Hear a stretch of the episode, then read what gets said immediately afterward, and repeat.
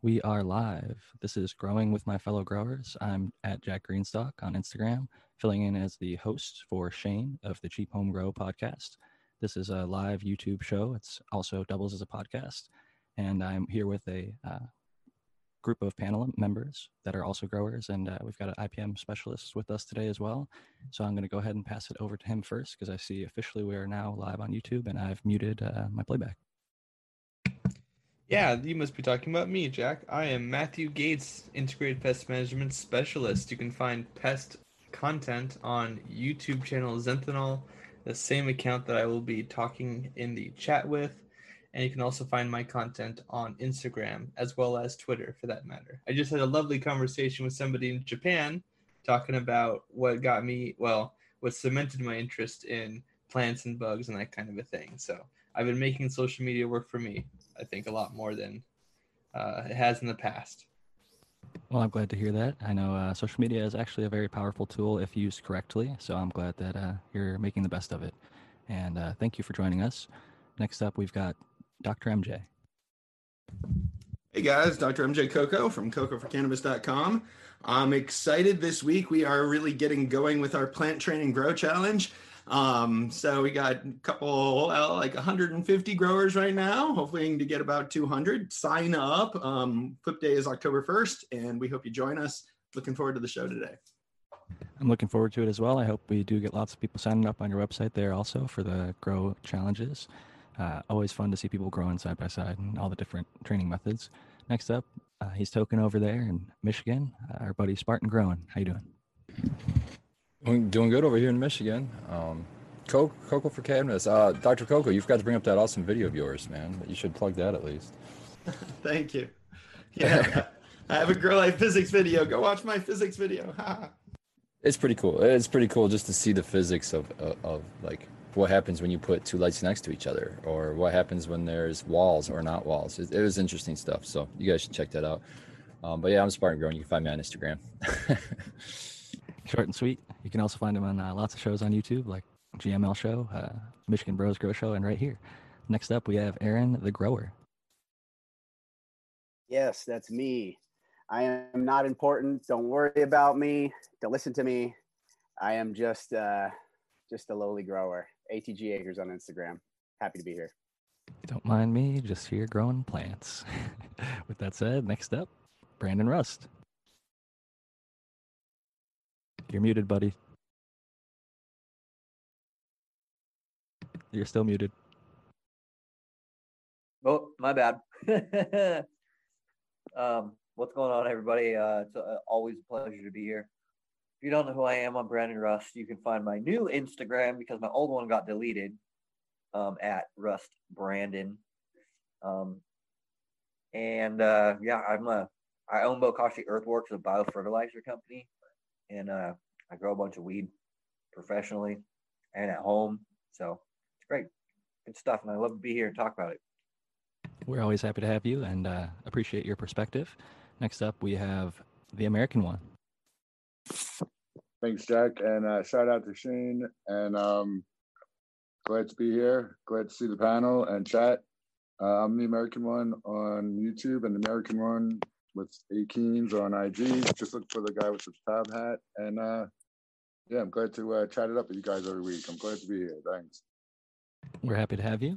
And a, another breeder that we have on the panel tonight as well. Uh, last but most certainly not least, we have Kyle. How you doing? Hey, everybody. Uh, glad to be here. Um, yeah, if anybody's looking for, uh, well, I guess first and foremost, uh, I'm a cannabis breeder that specializes in feminized seeds. If you're looking for some, you can go to the website p breeding dot com. Uh, if you're looking for anything that I'm working on, or videos and material and stuff, you can find me at Predicative Breeding uh, on all social media platforms. And uh, I'm excited to see what tonight's all about. And uh, thanks for everyone being here.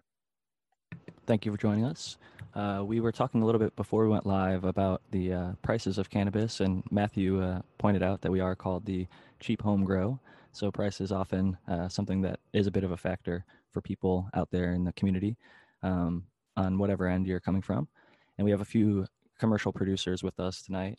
And I know even uh, on the home grow front, um, t- talking with some friends of mine here locally in California, they've just mentioned that some of the uh, uh, gray market or illicit growers have been getting raided, and that's leading to the prices going up on the unregulated market, as well as the regulated market, which has already been kind of expensive. It might not be going up, but it's staying uh, equally high.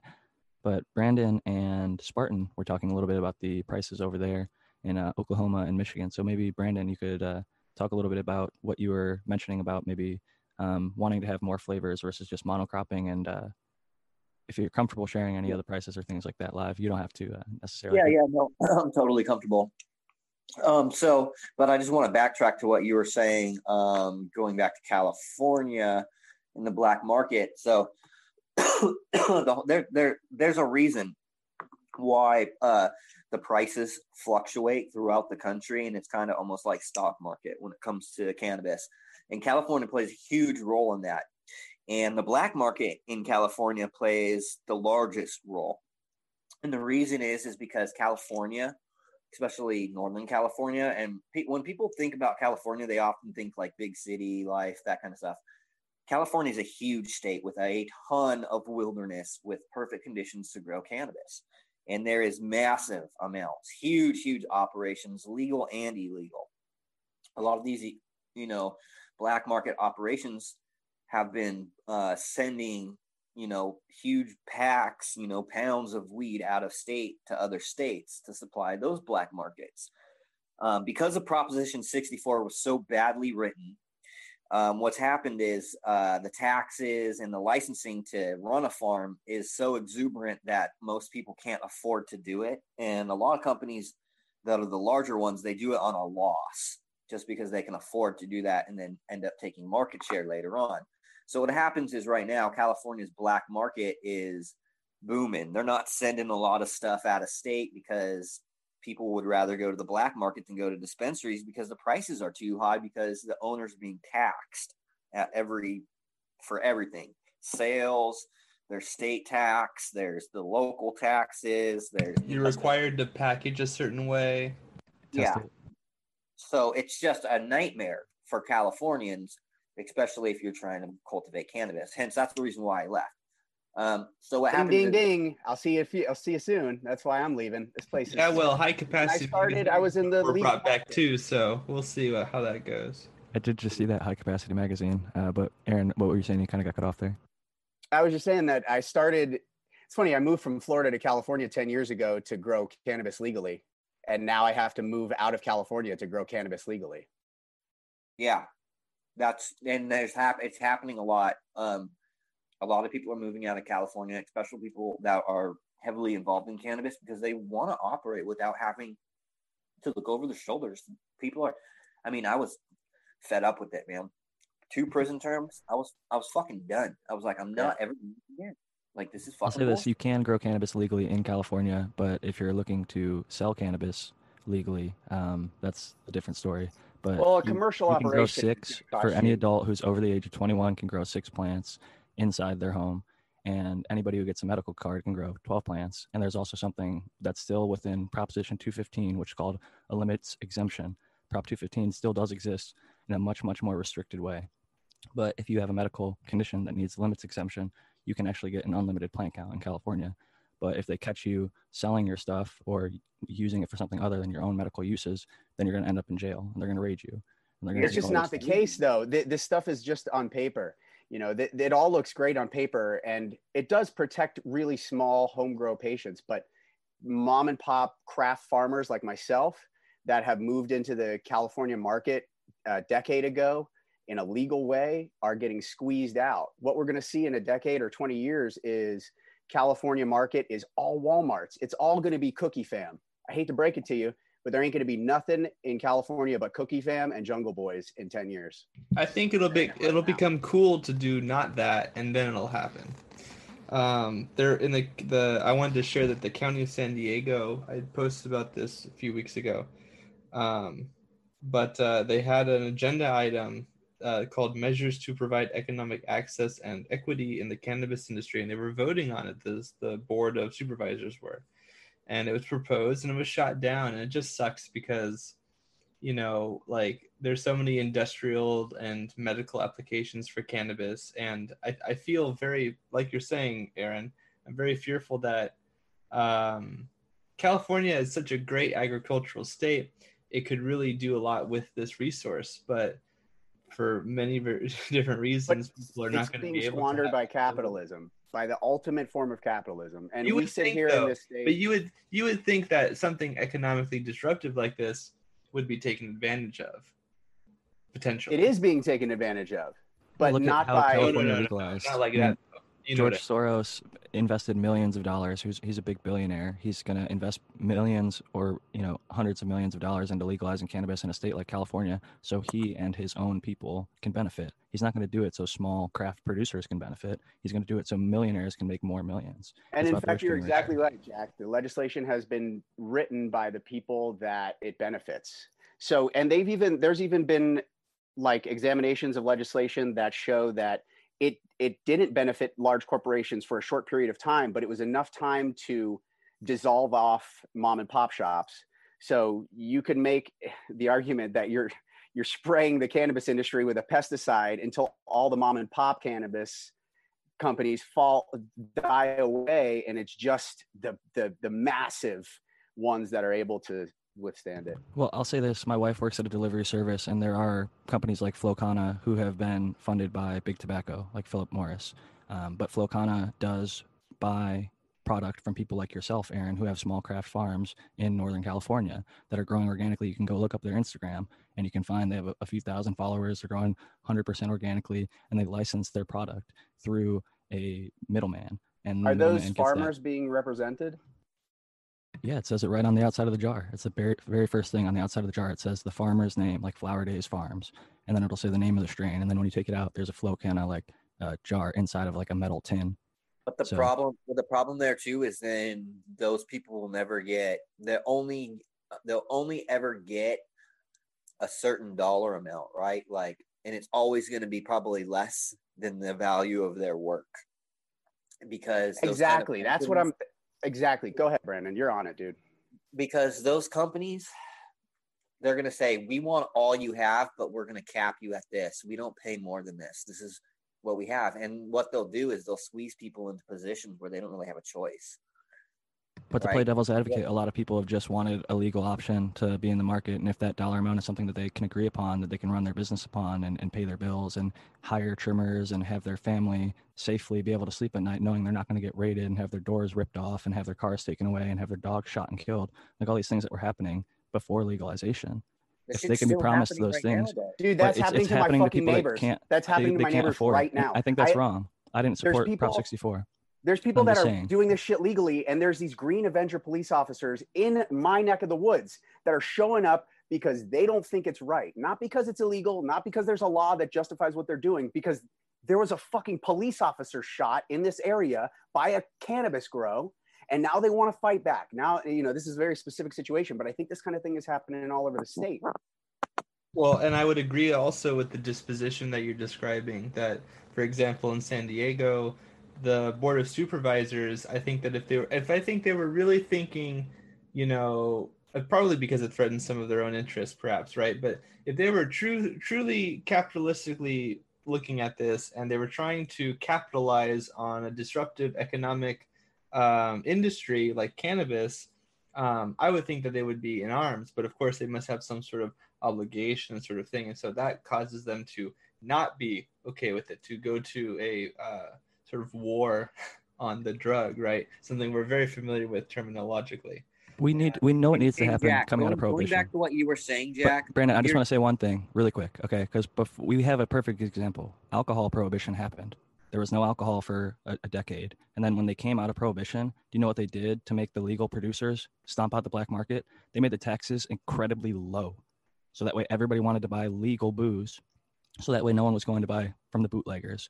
And the problem is because taxes are so high in cannabis right now, the regulators aren't seeing the thought is what you should have done when you legalized at the very beginning is start with taxes really low. And then once they get people's trust in the legal market, then you can raise them up. And that's when you start to make the money. Even if it's a one percent tax, if you get one percent of one hundred percent of the sales, you're going to make more money than, you know, getting five percent of or like twenty or thirty, what they're actually pushing right now and not getting yeah. very much on the market at all because everybody's staying with their traditional. That, that would Go be easy on giving ideas. Share. That's exactly been the problem, right? That they've gone at too high of a price point to capture market share. I will say it seems like California might be a little bit too close to home for some of us on the panel, and uh, there's a lot of personal attachment to it. So I think maybe we could switch over to the Michigan scene and get a little bit of a input there from Spartan Grown and see how the legalization is going uh, on your front over there. Um, so as far as, I mean, California is still an influence here in, the, in Michigan. Um, it's why we're so dry. All, you know, one thing that wasn't brought up is all the raids. There's been a crap ton of raids in California. Yep. And all of those raids that have taken down, that takes flower out of the market one way or another. It doesn't matter what market you're talking about, it takes flower out of the market. And that means the other market has to try to provide where the other market's down. So we are dry as hell in Michigan. It doesn't matter. I mean, as long as you pass a metric that they're, they're just willing to take that flower. Yeah. Doesn't that put a, a good producer like yourselves, who in your position in Michigan, you guys are like a small craft producer. If you can produce a quality product that passes the legal testing in the market, you can get a very high dollar amount for your pounds. And they end up selling out right away, essentially, right? So there's an incentive for good producers to be in the market. It's all a matter of perspective. Um, we've taken the business approach of we're not going to gouge when we can, uh, in hopes that when times are tough, that that same kind of uh, favor will be given to us with the dispensaries that we choose to work with. We try to work with uh, a core of dispensaries, the same ones, and build a good relationship that way rather than just spreading stuff everywhere. We do try to spread things Um, around the state, so everyone in the state has a chance to try our flower and we can get our name out there.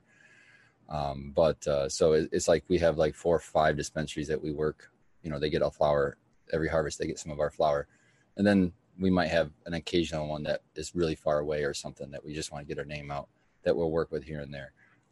But we've set a price at um, I mean we could easily ask we could easily ask a thousand dollars more than what we do for, per pound, but we don't, and we could get it.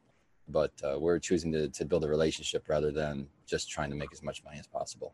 So to answer your question, yeah, I'm sure one hundred percent we could. But uh, and there's people that offer us, hey, you know, we, we turn them down. They call us and we say, you know, no, we don't have any flower. We we already are working with these other people and they'll offer us more. But we just turn them down because it's, I don't know, we're all caregivers. We all came from the uh, free market.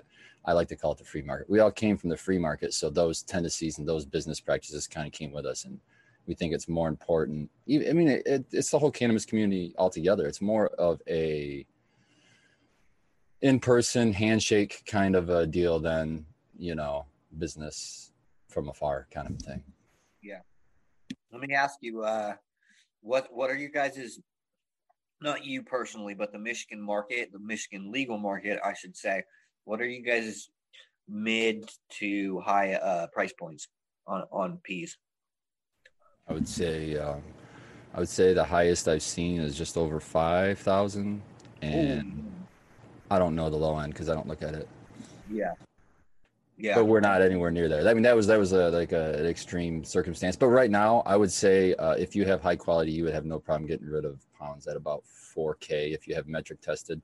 If you're in the uh, if you're in the free market, then uh, you know you can probably knock another grand off of that, but it'll still move. It's dry as shit out here.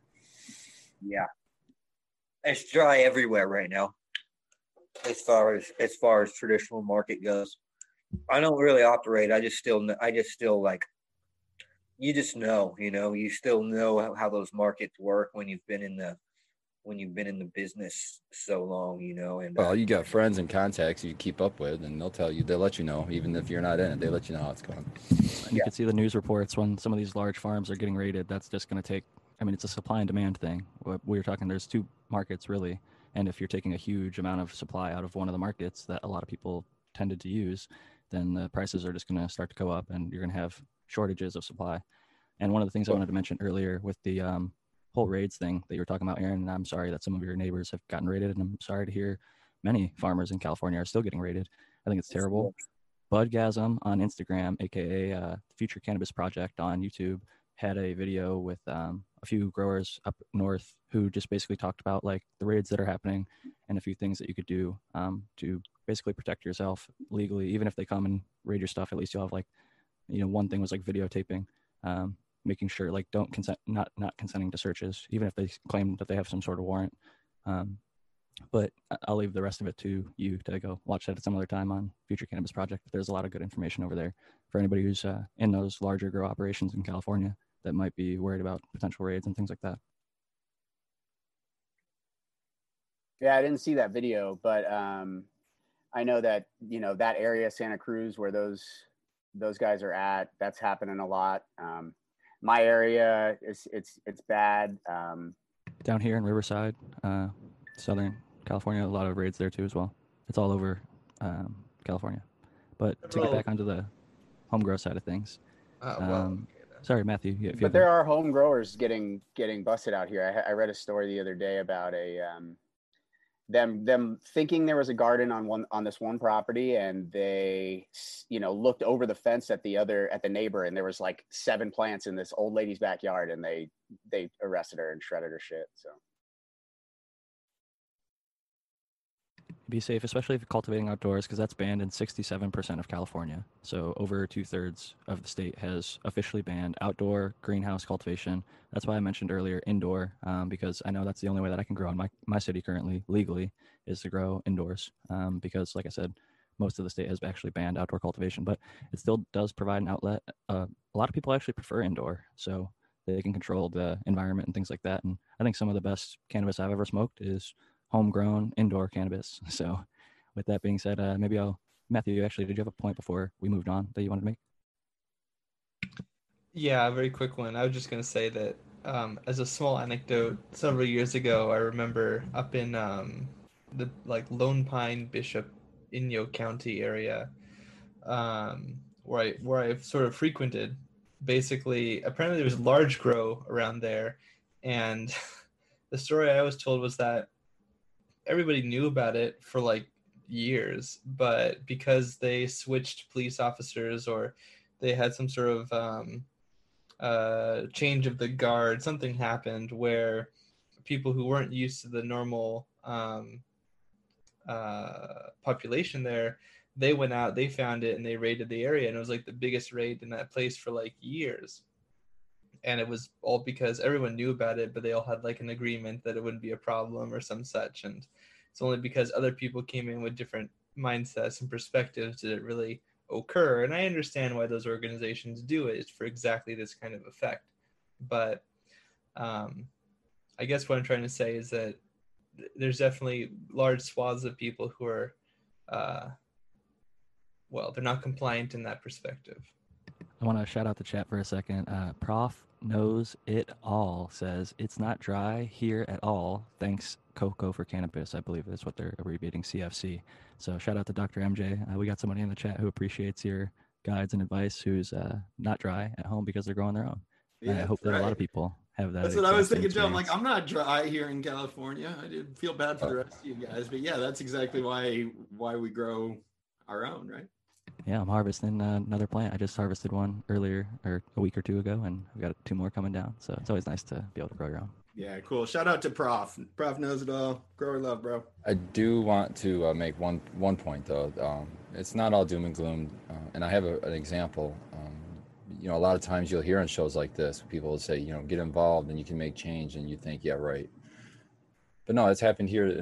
Something as simple as social media. You think it's dumb, but so here in Michigan, we had a Republican, uh, I think he was in the, I don't remember if he was House or Senate, but anyways, he introduced a bill to essentially, long story short, take away home grower rights. What he was doing was he was wanting to make it so it would, if this law were enacted, all home growing would be illegal until your local jurisdiction specifically drafted an ordinance allowing it.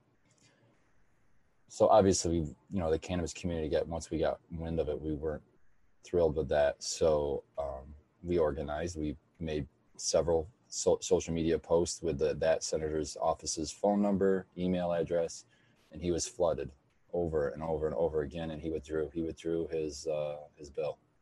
So, I mean, you can affect change. That definitely happens. Political in, uh... action in progress. Well, well done, Spartan. I, I really appreciate that. I think that uh, we have to remember to raise our voices and use our sort of the the political power that we have in those ways. So way to make Spartan gotten cannabis legalized. I mean, uh, we've had the yeah. I don't think it's on the YouTube channel anymore, but we had the founder of Normal on the Cheap Home Grow podcast once upon a time. And without people like himself, starting in the seventies, pushing for legalization, decriminalization, and more uh, just friendly laws towards cannabis, we wouldn't be where we are today. And I think it's upon all of us to stand on the shoulders of those giants and keep pushing forward to try and get more and more friendly cannabis laws where home growers have rights, where decriminalization is a number one subject. Because even if you are growing one too many plants, there shouldn't be SWAT teams breaking down your doors to steal everything that you have from you. Um, I think everybody can agree upon the fact that that's wrong.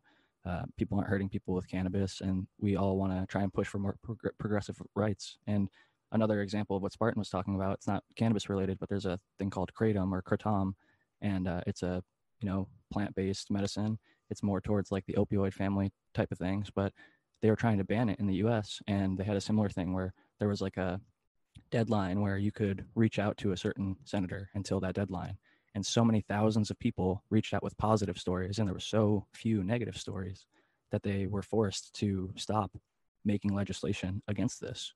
So it's sort of in like a gray, unregulated area still, which may be unfortunate for some reasons, but for the people that access it, that have clean sources, that are happy with what they have, I think it's uh, very powerful to assert yourself politically. I mean, cannabis, I hate to get political about like Democrat, Republican, but I'm a pretty one policy candidate. Like, I want cannabis to be as uh, justly, um, I guess, legislated as possible. And that might be like not at all in some circumstances. It's, there's a lot of power in just wasting people's time. You know, if you can tie up somebody's email, or you can tie up somebody's phone, or you can just interrupt their life. Most of these politicians are so fucking pampered that one little disruption makes them move on it. So, I mean, some of the littlest things, just don't give up. And on the opposite end, out of sight, out of mind. As soon as you're not being heard, as soon as you're not in that office, as soon as you're not making those phone calls and those emails, then I'll say, oh, maybe uh, we can screw over those cannabis people and make my buddies rich again or whatever, and, and sneak in some cannabis, cannabis policy that's negative, like they tried to. And thankfully, somebody was sharp enough to spot it before it got passed by. But to get off politics, because I, I don't want to be on the soapbox all night, I want to pass it over to uh, Kyle, because you've been quiet over there. How are things going in Mass for you? I know you've uh, got your stuff back up and running again recently. Um, are you generally happy with uh, policies? And, or even if you don't want to talk about policy, how's uh, everything going in your grow?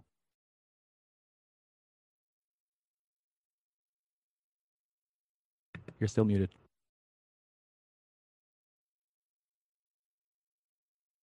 He might have stepped away or something.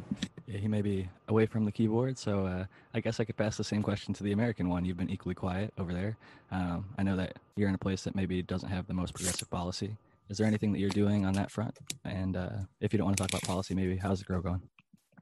Um, I'll talk about anything. Nobody wants to know my opinion. No, I'm just messing. But um, yeah, uh, the cannabis across the land affects everyone across the whole nation, so even in uh, red states, prices fluctuate, you know? And I was I was talking about this the other day, that at one point, the cannabis was worth more than its weight in gold, literally. In like nineteen eighty something, gold was like three hundred dollars an ounce, and people were getting five hundred dollars an ounce for uh, cannabis. So uh, eventually, if it gets legalized, it's going to be regulated, and they'll probably have a, a futures market on it and stuff eventually, I would can imagine. But uh, yeah, I had, you know, in my entire growing history, I never had a thrip. I found thrips on a plant uh, this week, as a matter of fact. So I'd rather not discuss what's growing on over here. So, uh, but other you didn't than knock that, on wood yeah. hard enough. Yeah, I think that's, that's right. what you were saying. Well, right? Not enough or not hard enough. Yep, that's what I said. Matthew, uh, I know that you're on the I P M side of things. Are thrips uh, causing havoc out here on the West Coast this year, or have people got them more under control than typically? I've been seeing a lot of thrips, personally. Um, I, uh, I'm recounting the fact that I was working with some um, hemp growers, and um, right next to their property are some people who are in their, in their backyard. They just happen to be growing one of the most invasive plants that exists in California and across the United States of America, and, and that would be the castor bean plant. And um, that castor bean like pokes out, it's giant, it pokes out over the uh, fence line, and then it drops all of its seeds onto the property. So I often use those. You know, I ha- uh, they have a system where they they're they're weeding actually right now because it's so difficult, and it's also, for those who don't know, it's a huge heat wave in the West Coast, especially um, in Southern California. So it's very hot, and the the plants are drying up. Some of them are, and that causes the thrips to swarm and move on to plants that are not dried they can feed on. And this is true for a lot of other insects too. But uh, when those castor bean plants, when those seeds sprout, um, I kind of use them as like a metric test to tell, okay, well, let's see how bad it is. And I turn over the leaves of these seedlings. Sure enough, there's tons of spider mites and thrips and that sort of a thing. I also sometimes see predatory mites too in those areas. Uh, but yeah, thrips are a huge pain right now for sure. That sort of seems like one of those things where nature uh, abhors a vacuum, I think is what Scotty Reel always says. And yeah. uh, whether it's microbes being like bleached away, they come back either as like pathogenic or beneficial if you apply beneficial, uh, or if it's pests, if one's just out of hand, like a bunch of spider mites, then eventually what wants to eat that spider mite is going to lurk around. So I'm not surprised to hear that you saw beneficials as well, but I'm also not surprised to hear thrips are still causing an issue out here in California. It's been an issue for more than just the cannabis plant. Uh, here on the West Coast for many, many years. So I imagine people should get more familiar with those if they live on the West Coast. And uh, Xenthanol YouTube channel actually has quite a few videos to uh, help you battle those things if you ever do come across them. I do have a whole playlist on the order Thysanoptera, which are the thrips, and especially the Western flower thrips and the onion thrips were like, the which are pretty much the two big pest species of thrips in uh, in general. Very good. You find isopropyl isopropyl added to a foliar spray is really effective on thrips, because it was something I had heard somebody from plant therapy say, and I tried it and it worked better. Then I was wondering to myself, I wonder if you just use isopropyl in water, if it would work just as effective, and then without the actual treatment. I was, I was wanting to ask you that, Matthew, so I'll, I'll just ask you right now. I wouldn't be surprised. I mean, I haven't done that myself, but Um, the problem I would have with cannabis in particular is if the isopropyl would um, have an adulterants in it that might affect the plant, or would um, uh, dissolve the trichomes and terpenes and that sort of a thing. Well, I would be in that veg, so I wouldn't have to worry about the trichomes, but maybe I could use a grain alcohol to worry. That way I would know that it's organic and can be consumed at least. Yeah, my guess alcohol, is that it's alcohol the, is pretty pretty poisonous to animals generally, most animals.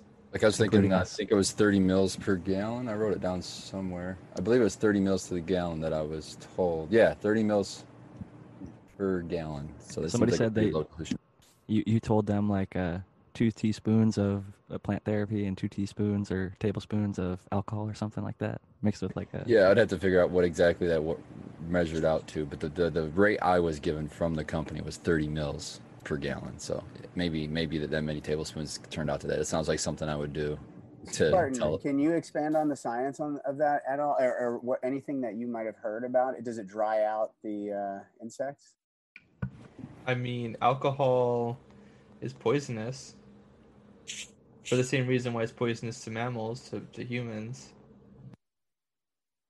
So they That's would have to consume enough.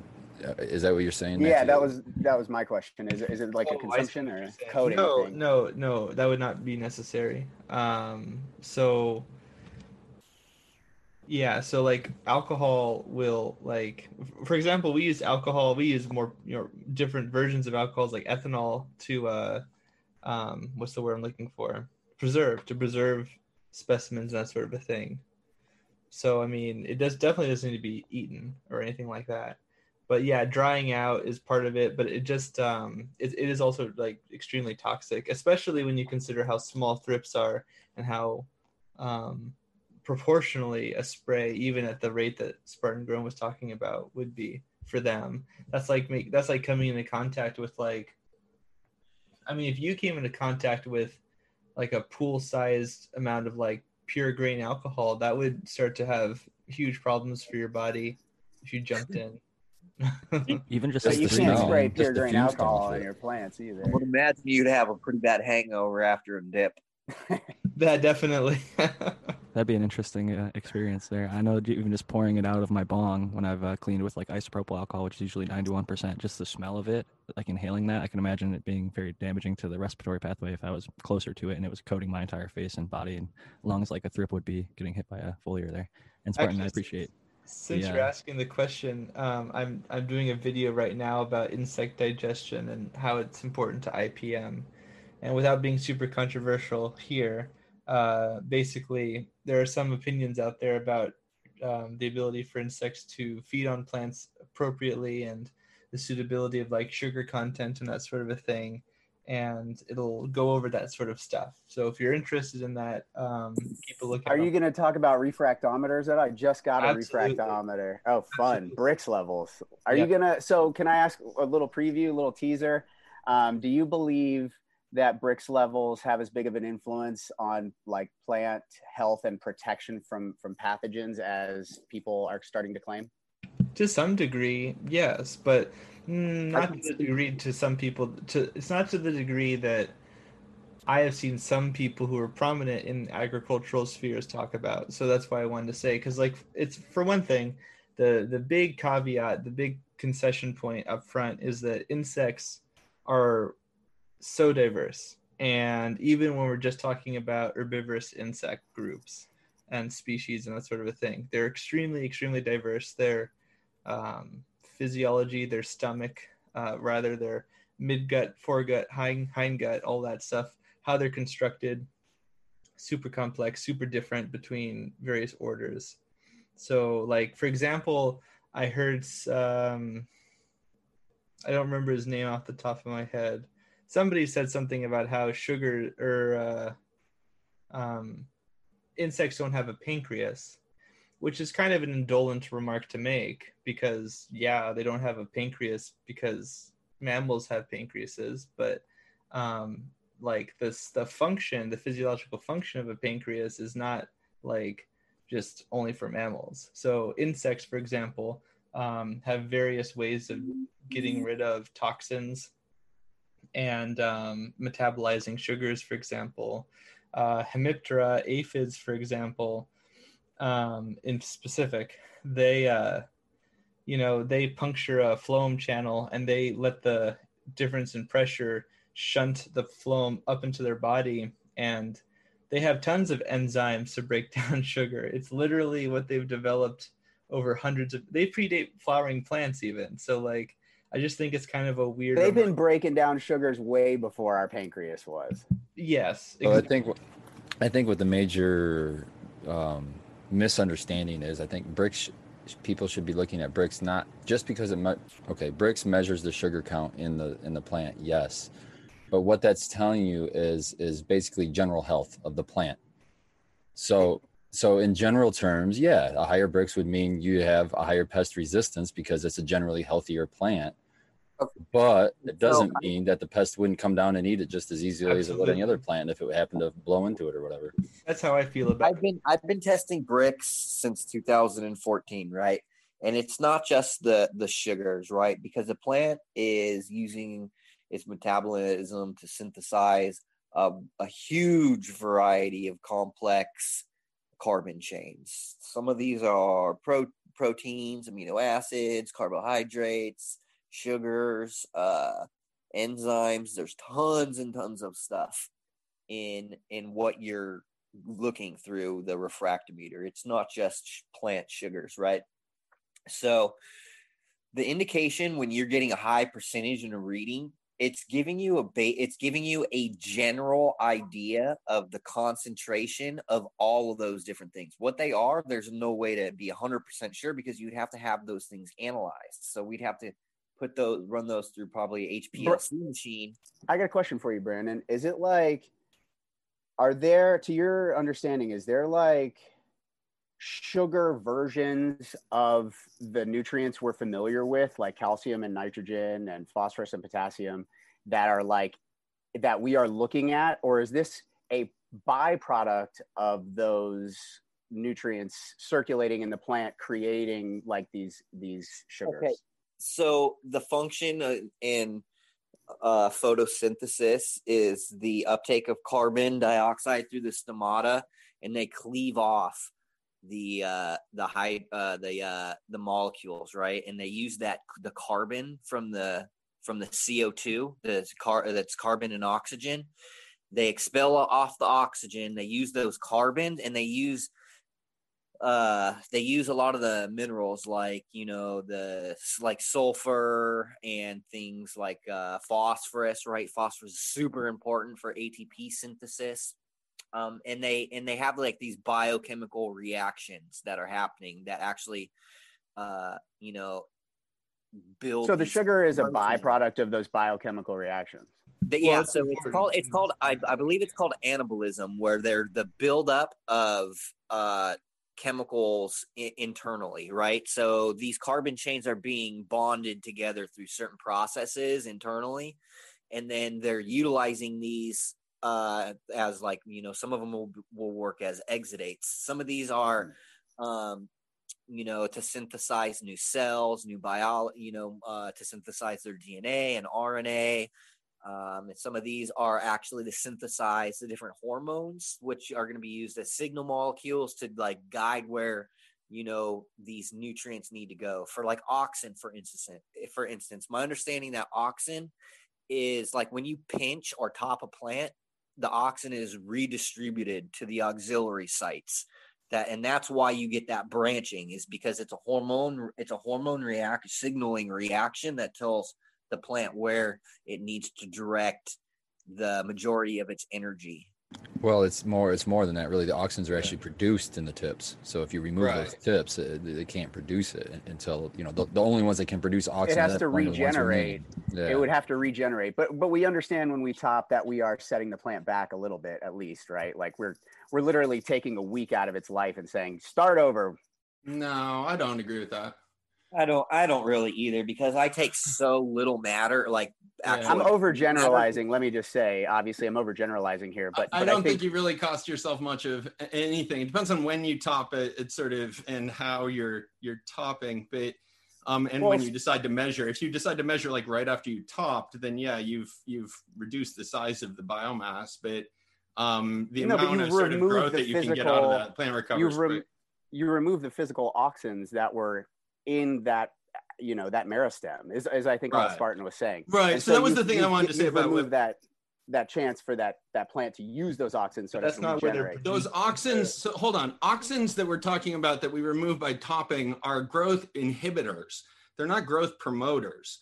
The ah, auxins, the okay. auxins See, flow down from the, the apical tip, and they repress the growth of the the proximate tips that are lower than them. This great creates the Christmas tree shape that we're all familiar of untrained cannabis plants, where the branches that are closer to the apex are the shortest branches, and the branches that are farthest from the apex have a chance to grow longer because they're under less suppression from the auxins from the apex. So you're removing so, the inhibitory signal when you top. Yes, actually. you're okay. removing the inhibitor when you when you signal that. And the auxins flow downward through the plant. Um, say, so that's why L S T like works after to sort of, when you lower the apex below the auxiliary growth tips, those auxiliary growth tips are less affected by the auxins from the, the apex, and that allows them to sort of grow up. Um, so yeah, the auxins are an inhibitor. that's so, that's so an important point. When we see like a like a like a slight stunt or like a period of, of growth after a topping, that's probably just from stress.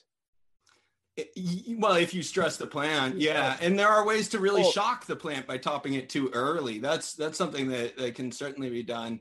Um, but if you have a good root mass really to power you through the, the topping, I, I, I mean, if you come back ten days after the topping, um, I'd rather have the plant that was topped than the plant that wasn't topped in, in terms of biomass oh, by that absolutely. point. So I don't really think it sets you back, if that makes sense. I mean, I've done no, that right. side-by-side it, plants, one topped, one not. The Especially top plant with auto flowers. Auto is a, re- a really good demonstration of that uh, with you, Doctor M J, because they're on a, such a limited timeline in your yeah. veg. So if you top it versus not topping it, you can really see what the final yield of the plant, although that they're not always going to have the exact same uh, phenotype one yeah, you to know, another. But you can wanna, get a general idea. I want to say that things that happen during the course of the life seem to affect the speed of autos. Um, I don't. I know that the autos are basically pre-programmed, but there are things that happen during the course of the grow that, that seem to either encourage them to stay on that schedule or could potentially sort of set them back. Um, and I think that some of the training things actually can sort of delay the onset of flowering in autos, depending on how they're done. Um, so uh, there may be other sort of differences in, in regard to that. I've also definitely noticed, and I'd like to put this out sort of to the community to pay attention to, um, in, in grow spaces that are fully lit, autos tend to be a little bit faster than in grow spaces that are somewhat underlit. Um, I definitely see that, or at least I, I think that I'm seeing that relationship. I would and say I, that and for plants in general, but Chiba Man in the chat asked, Doctor M J, how is how early is too early for topping? Well, we really want to be able to see the roots, and usually you can't see the roots, and that's sort of what you're really trying to, to gauge it off of. Um, I usually do the, the first topping um, after the first transplant, and after the plant grows past the sixth node. Um, is sort of pushing out the seventh node. And, it, but that's just sort of a rule of thumb. I mean, the, the, the reality is at that point, if the plant is growing well, then it's probably got a good root mass. But unless you're in D W C, you're not gonna really be able to, to verify that directly. But generally, I like to wait to do the first topping until the plant is growing past the sixth node and is is a happy plant, is sort of growing. Okay, well. see, I when I when I top, I don't worry about any of that shit. I'm like, oh, it's this tall, I want to top it. Oh, it's this tall again, I want to top it again. And I'm just yeah. pulling the tips off, and I can tell that every time I do that, it it it takes a day to uh, maybe a week if if I'm in the middle of winter or something and they're outside for them to really like bounce back from that stress and maybe. Right. That's kind of what Spartan was getting at when he was when he brought this up with the auxins. Spartan, what's your experience with topping plants? Well, there's two ways you can top plant. Or let me rephrase that. There's three three ways that I top plants. Let me clear this real quick. So, so my favorite way, if I have the time and I'm I'm willing to put in extra time because it takes way more than traditional topping, is the G M, I call the G M L topping technique, because that's who I learned it from, grandmaster level. And what that is, is you're not, re, you're not taking the meristem at all. You're just taking the supporting fan leaves. If you can, if you take the fan leaves, you still get a good amount of the auxins and you still get the same, I believe you get the same growth rate. You, you don't get the slowdown. You get the topping effect, but you don't get the slowdown. So you'll look at the top of my plants and veg and they'll look weird and stripped down at the top. Like maybe I've got, it starts out, it's usually just one, but it's a thing you have to do like every other day because the leaves grow so fast. So you go in there and you just, I'm just taking the, of my topmost apical meristems, I'm just taking the fan leaves. And now the fan leaf might be only this small, but I can tell what a fan leaf looks like and I can get in there and get it out of there. And uh, I just keep the tops with no fan leaves, and, and then it, it encourages all the other ones to bush out and get where I want to go. Um, that's my preferred method of doing it if I have the time to do it. Now, if I'm running into situations where I don't have time and I can't keep up, I'll do my traditional top. At that time, I like to top really, um, really young. So either coming out of a clone or probably third, fourth node coming out of yep. a seedling. And um, I take like a min, I mean, the smallest top you could ever imagine, really. I, I get down there and just spread the leaves real careful and just fold it against itself and the top comes right out. So, I mean, it's very little plant material, but I like to get that early top to get that early split.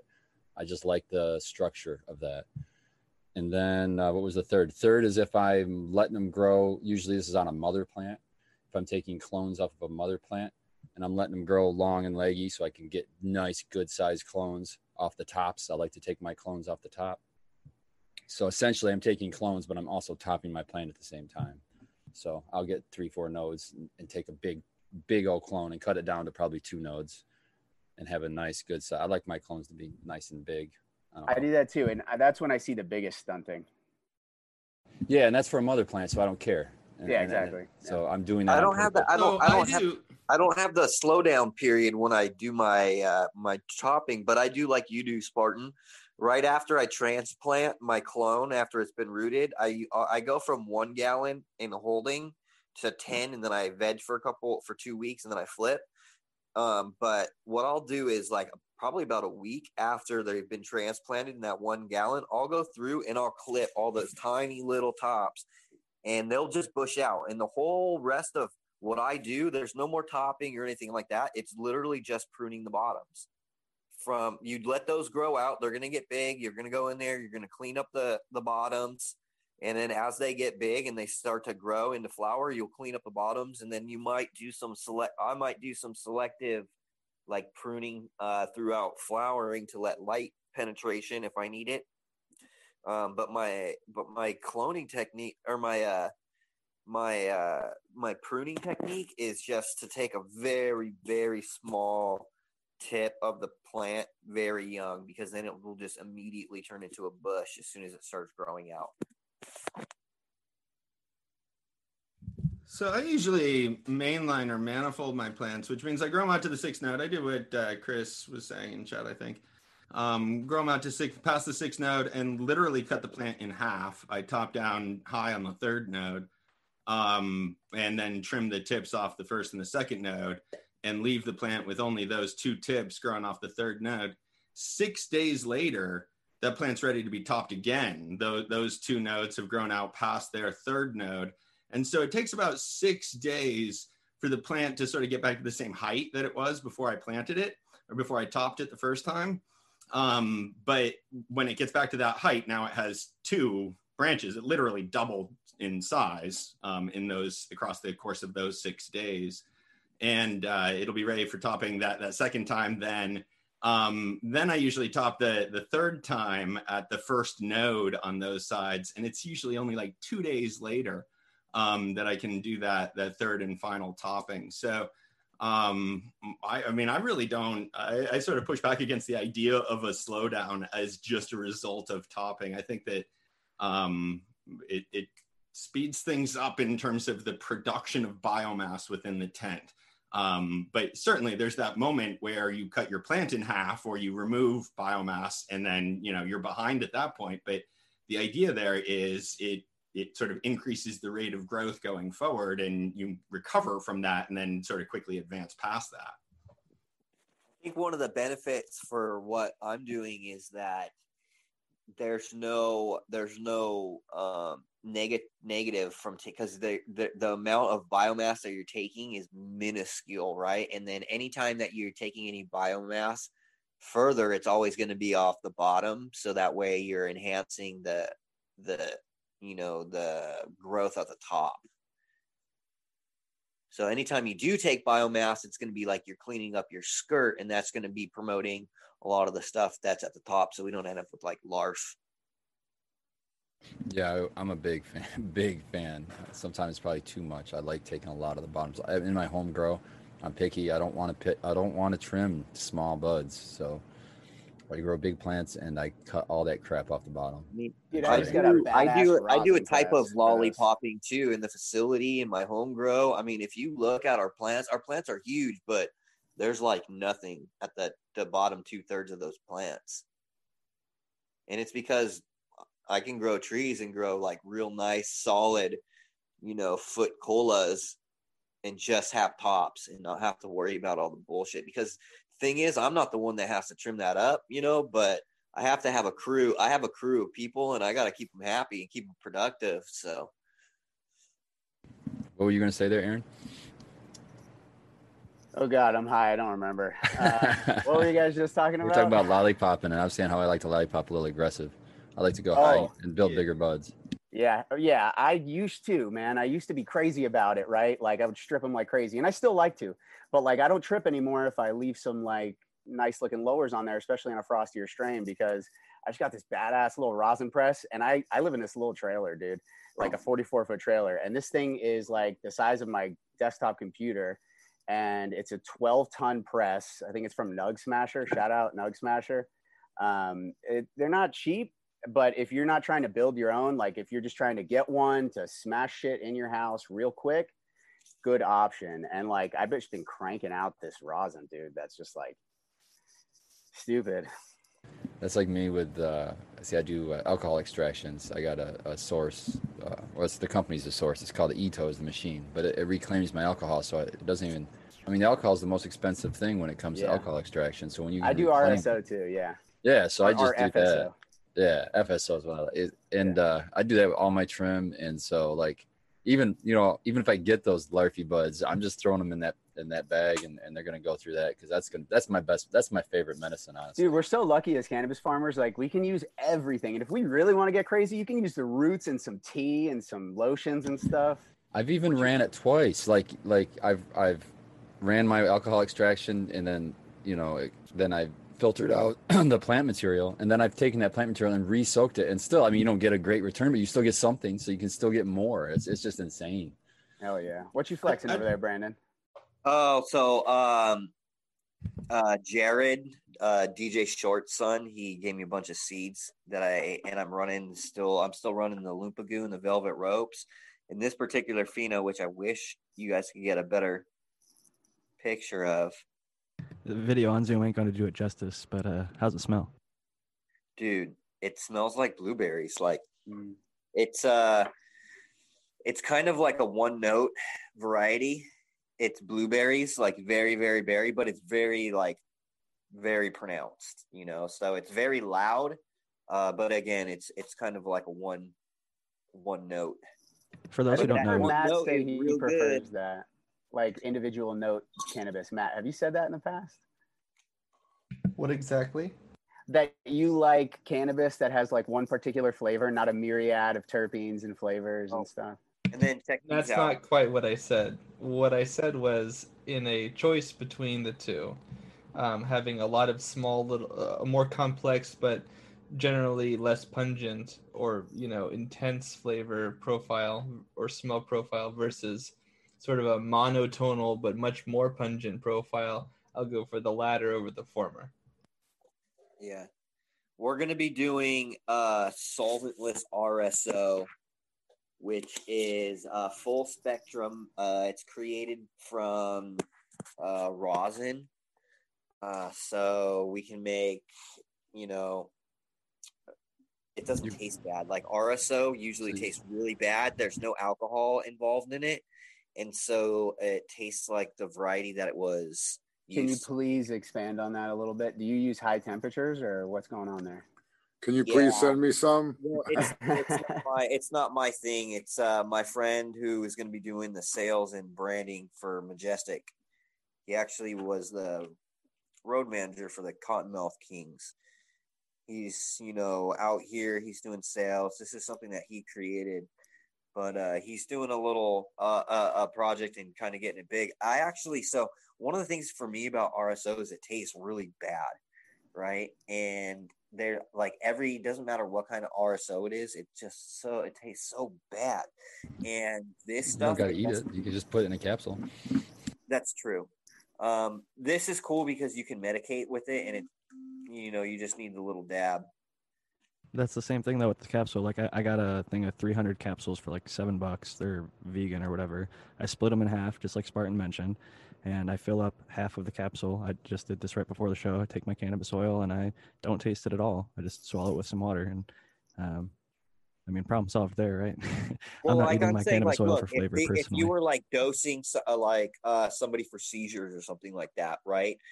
And they needed a quick dose of something. Um, You know, it tastes super, super bad. It has that aftertaste. This doesn't taste like, it tastes like, uh, you know, like when you eat an edible, like that's been made with wheat, like not butter, but actual weed. You know what I mean? Has that kind of weedy taste. And, uh, but it also will have some of the flavor from the, the terpene profile from that variety.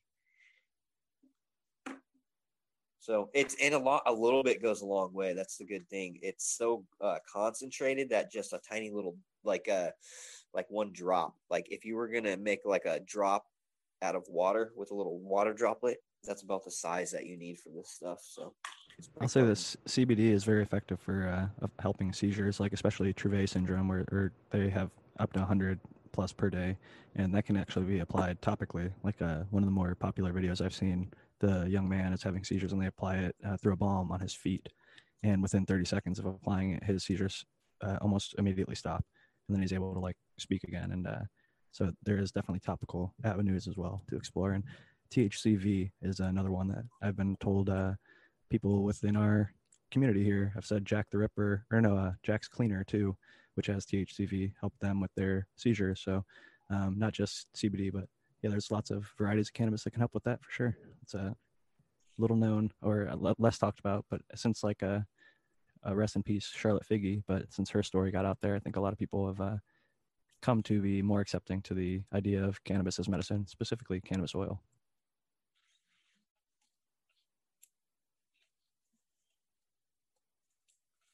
Oh, and just as a follow-up, since there's some dead space, uh, that's why you got to not let the dead space, because then I start talking and I'll talk too much, and then you got to be quiet. But you, we were talking about uh, sort of um, insect digestion, or at least I was, and I just wanted to bring up that, like, you know, tons of organisms, like when people say that plants that get enough sugars or they get healthy enough, they can't have pests. The reason why it doesn't make sense is because these insect groups can, they, they produce enzymes like sucrase and amylase and uh, glu- glucosidase and various groups of those um, and invertase and that sort of thing. These are enzymes that break down sugars. So like they're literally made to break down different kinds of sugars, though some sugars, some carbohydrates, and ju- not just sugars, but carbohydrates like cellulose, um, they are toxic, or at least they're not digestible. But that doesn't mean that the organism can't find a way to um,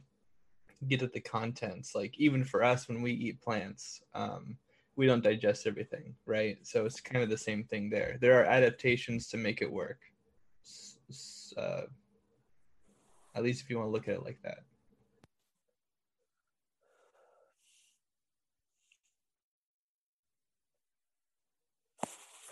So if we're circling back around to To old points, I had one that kind of skipped past me about the when we were talking about lollipopping. I lollipop my plants too. I just wanted to to sort of raise the point that the plant the plant can support the growth of those buds. They don't have to be larvae. Um, the, certainly, a plant that is fully lit can support more than just the canopy level um, colas, and it can develop good bud in the understory.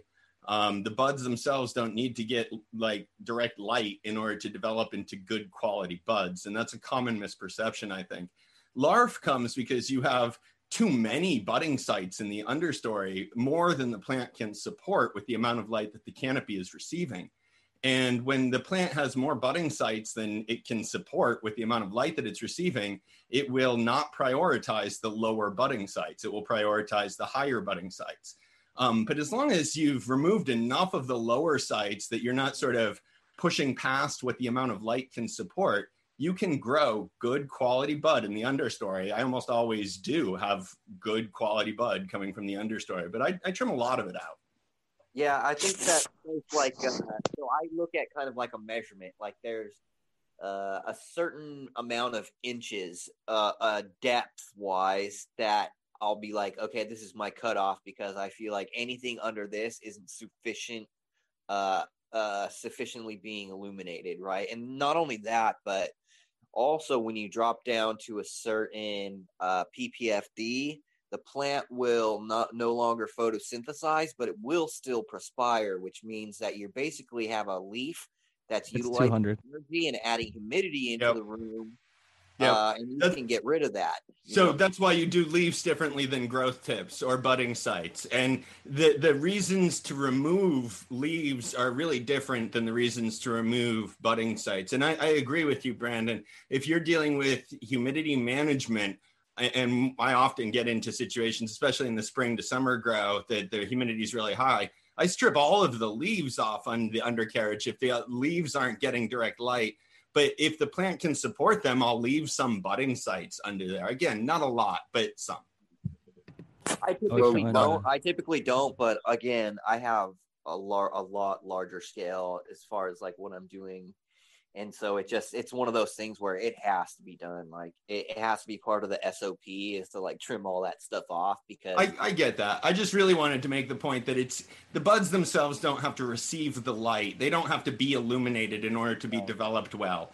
Um, yeah. yeah, a lot of people get you, that you idea. Do have to have, you do have to have a good, a good enough light that those yes, that the canopy needs to be receiving light. It's about penetration, really, too, is what you're talking about because having it's the not, adequate no. light to penetrate, right? Some of it is there's green light that can penetrate, but like Doc is saying, if it gets proper P P F D up top, it can translate the energy yes. that it's taking in down to the bottom oh, buds. I, Here's a perfect example. Yeah, let me I didn't, say, let I me... didn't prune anything above this. This was in shade. I'm going to post this on my story. I dimmed it down a little bit, but this was the very, very lowest uh, branch on my entire plant, my current grow. And the nug that it produced, it's not going to come through too well there, but it's a beautiful cola. It's like, I would say like toothpick sized uh, stem, which I normally would just trim off. But because the structure of this plant and uh, the way that it laid, it was able to kind of have its weight supported by another branch, and it just yeah. plumped up and filled out. Yep. And the top of the plant was getting enough light, and yep. it translated that down to the bottom branch. And it's frosty, and it's a beautiful nug. It's, there's not any larf right. at all. And you yeah, can let me say something. I, I, if you had a plant full of that down there, they all would have been larfy and weak, but you only had a couple of them, right? And they ended up developing like dense little nugs, right? The other ones got up to the top of the canopy. If I, I kept only like, you know, the eight or whatever top main colas and a few yeah. little satellite buds, but um, that was just one of the ones that was like, it was literally the very, very, like maybe first or second node. And I just never, uh, we talked about topping earlier. My method, I guess, is I wait till like the fifth or sixth node, and I top like whatever it is, the fifth or the sixth, and then I start low stress training. So I like bend my plant over, and then I kind of Y it out and kind of uh, shape it to the space of my yeah. tent or whatever grow room. You know, from, from my observations too, genetics plays a huge part in it, because I feel like there's kind of a yeah. that certain varieties can reach, and it's like, so I have a, the I thirty-five that I'm growing right now. I had posted, I've posted it on my feed recently. It stacks really nice, and the and the colas are really long and close together, so you can see. But the thing is, you can only have maybe like five or six of those, as opposed to something like um, the number sixteen Limerilla, where you could have like twenty tops on it, and it'll do the same thing. So I think that genetics are going to play a huge part in how those things stack as well, too. This is what I, I was going to do. I have to do different, like a slightly different uh, pruning on each variety, you know, depending on how they're gonna how they're gonna stack up. What did you have to say there, Tal? I was gonna say a few things. First off, I definitely grew strains where the low, like all, when we refer to larf, I thought everybody knew it's killer little pieces of nugs, but it's just too little. You know, those little pieces that get resin all over them, just like the tops do, but they're just too little, and. uh There, uh, but some plants, definitely some strains, like the the lower nugs could be hard as a rock, like the top, and some strains it's like really larfy and just stretched out. So I pretty much cut as much as I can without feeling guilty and not. But um, and the other thing was shit. Now I forgot. I got to throw something on top of what you just said, because you said, what does LARF kind of mean? And my buddy threw one out there. Uh, shout out to my buddy Dave in Ohio. He doesn't have a public page, but he said he thinks it might stand for light and really fluffy. LARF. It could be an acronym. Yeah. That's a good one. I was trying to think of the acronym. What light, airy, and really fluffy. Yeah, yeah, yeah. Light, airy, really fluffy, or light and really, but you wouldn't normally say the and, right? So I guess light, airy. Light, really airy, fluffy, and really fluffy is my Or light and really That's fluffy. That's been around for a long time. So that might be. We got to come up with a better R than really, guys. So that's everybody's homework. Redonkulously. There you go. Boom. Another yeah. adjective, not just a modifier. You know what I mean? Like, what's an R word that large is? Well, my buddy leaves them all on there so we could collect them and, and do a water hash run with it, because that's that like larf lets the water in there, knock the heads off, so they don't get all trapped inside. Yeah, I was gonna no, say sometimes. To be, honest, to be honest, I like to smoke some. I like to smoke plant lowers better than um, I do, or like mid mid buds. Uh, they seem to hold the most uh, terpenes. In oh, my I remember. in my uh, in my experience. Go ahead, Tal. Well, I was going to ask everyone. So, and the other part of the equation is, so what I what I always thought as well, and I think it's true, because I I've read this a long ass time ago in uh, in High Times once, where you're cutting off all the lowers, so the plant still has the energy that it initially had, and now it's just going to pump that all up to the top. So let's say there was twenty grams of lowers he cut off; it'll be twenty grams on the top instead of the bottom, but it would all still not lose your weight. Is that true? What do you guys think? I haven't heard any studies that support that. I find that to be I find science, but that is kind of the idea, is like translocation of energy, right? We're like saying directly equal out, like twenty grams down there equals twenty grams up here. Again, that would have to be tested. What do you think, Spartan? Yeah. So I find I find that I one hundred percent can tell you that in my anecdotal evidence that when I take off the larf on the bottom, the tops gain the weight that I take off, but but not one hundred percent. So I, I might lose ten percent yield, but I'm gaining all A buds. I don't have C buds. And you don't have to trim garbage like for two hours a day. Exactly. Right? As frosty as they are, they can be just as frosty at the top. All these reasons for keeping it, you should, you're not selling me. You know? There you go. Yeah, my, my only reason I just I come agree. back to this is the plant can support more than just the canopy budding oh, sites. You're misunderstanding what I'm saying, because I, I've run my plants for years, man. And yeah, yeah, yeah. I, I've taken different levels off. I found that spot. You know what I mean? I found yeah, that yeah. spot to what it will support. And that's where I take them off, because I just don't, anything smaller than my thumbnail, you know, I don't want anything like that. See, I'm I not trying to, to criticize people. I'm just trying to like share knowledge with other people so they can make their own kind of management decisions. I, I totally trust you got your style. Well, let me share another perspective, because you guys grow with lights. I grow with the sun. And I mean, I'm sorry, but the plant evolved with the sun. And I can tell you sure as shit, if I leave all those bottoms on there, there's going to be a bunch of larfy garbage down there. And that's the sun, dude, absolutely. The one who invented this shit. You run lights too, though. Absolutely. Don't me, pretend. The plant will produce more budding sites than it can develop if it's left to its own devices. I mean, Aaron. absolutely. Yeah, that's I mean, no flower question. material flower material is not even for us to smoke. There okay, you so go. This is my... talking about nature. This is... This talking is, about nature and yeah. where it all comes from. These this flowers aren't even for us. Original. They're so. for me. They they farm me, so they're for me. But uh, this is my theory on it. Okay, this is my uh, my plant. Here here's here's Spartan Growing's plant theory on, on this. So a plant forms, right? You know, as it grows, it forms in the most efficient way, or it's trying to. That's what it's trying to do. Um, but what was efficient when it was, you know, six inches tall, is no longer efficient when it's eight feet tall. So it's okay to remove that stuff that once was efficient. It, you know, these people that have the mantra that no, and you know, you don't want to take anything off. They're all solar. No, there's there's points. I mean, it's it's doing a good job of being efficient, but you know, as it grows and changes, it's you know, just like everything, you know, it's no longer going to be the same. So you sound like a person yeah, I mean, that's the familiar with recovery. Here. Like a lot of times, people have to go through this shit, right? Where we shed the things that didn't don't serve us anymore. As someone has P T S D, I, I go through that, and I, I concur, dude. That's I like that philosophy right there. No but science.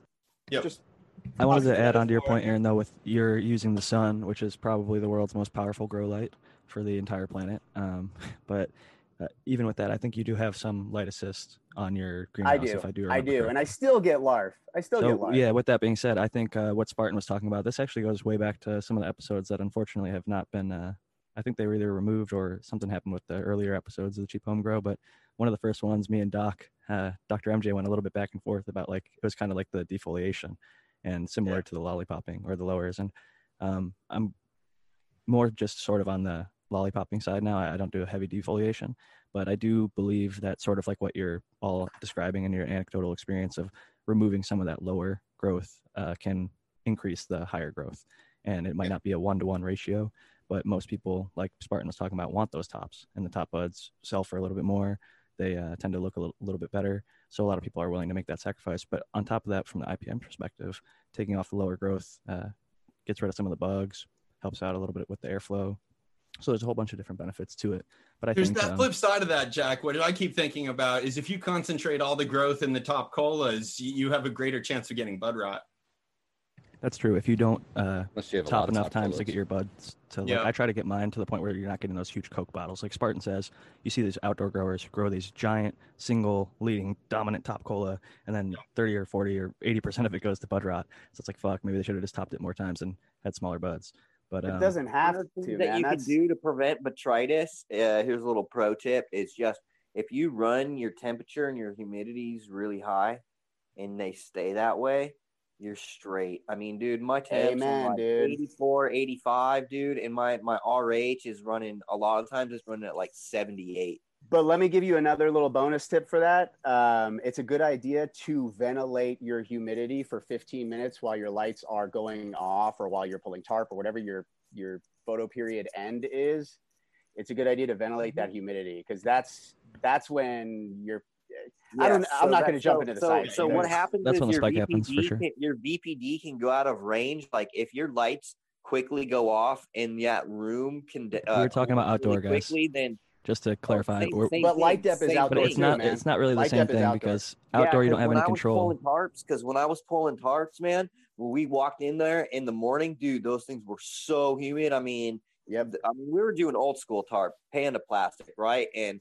Though the the condensation on the inside of those tarps, dude, they were wet, bro. I mean, it was like almost raining in there. It was so wet. And I agree, and that still works to this day, but you got to make sure you're running the right cultivars because if you're running an Afghan that's prone to botrytis, then it's going to get yeah. bud rot. I mean, I just think yeah. that there's you have to be selective and smart about how you're doing it. And outdoor, like Spartan was talking about, like I was talking about, there is no regulation. You can't turn off your lights. You can't vent unless you're making a no. greenhouse run. I'm talking about true outdoor, full sun, full season. You can run fans right across your canopy, bro. I've been doing that for years, bro. That's a modified. What do you mean it's not outdoor? You can put your plants outdoor. You don't need a greenhouse. All you need is a fan right next to your canopy. You could put a stake in the ground and hang a fan. And then when it rains, I guess you have electrical hazards. Where no, you don't, because all these plugs are are protected, man. Or or you can put like a little piece of paper, like a little piece of wood over it. I've been doing this shit for years, man. I've never had an explosion. I'm just describing a different thing than you're describing. I'm describing somebody who's growing with nature and not using electricity, which is a lot of people that are growing outdoor. And I was just trying to make the point that if you're going to have a single top bud versus fifteen tops that you topped, you're going to have a lot lower likelihood of getting botrytis. Oh yeah. Oh yeah. That was the only point that I was trying to make at all. So, Sorry, I, we, we got I, into this big I just love thing. to jump down people's throats. You know about, me, Jack. No, Come I, I get you guys. I was just trying to go where where Spartan was talking about. Uh, if you do top enough, I think you limit that problem greatly. And even going back to the point I was trying to initially make was um, when you remove stuff off the lower part of the plant, I think sort of like with uh, light, like we were talking about way back in the early days where the episode's been removed, where I was talking about defoliation, where I think uh, the plant takes in so much light, right? And if you start taking off leaves, then, you know, it's only has so much energy that it can redistribute throughout the plant. So one of the things I thought with defoliation or even pruning is once you start removing any amount, then that same amount of light is coming in, but it has less plant to share the light with. So maybe the remaining plant has more vigorous growth, even if it has a smaller yield at the end of the day. I would agree with everything you said. They often pray, for example, after you pluck. Like another, the next day, they're another, like, boom. Another tip that people should be doing right now on your outdoor, actually, it's well, even now, is um defoliation. I think is a must outdoor. I think it's a must outdoor. You get those fucking fan leaves off, because when you defoliate a fan leaf, they come back smaller. When they come back smaller, they're not blocking as much space. So you're you should be well into flower right now. So get some fan, get all those the biggest fan yeah. leaves of every every plant. Start yeah, with one plant. Spartan, are you are you uh trimming up? Are you pruning up all skirts on your outdoors? I mean, I, I did. I went out yes. there, all my stuff, and I pruned it up just like I would do my indoor.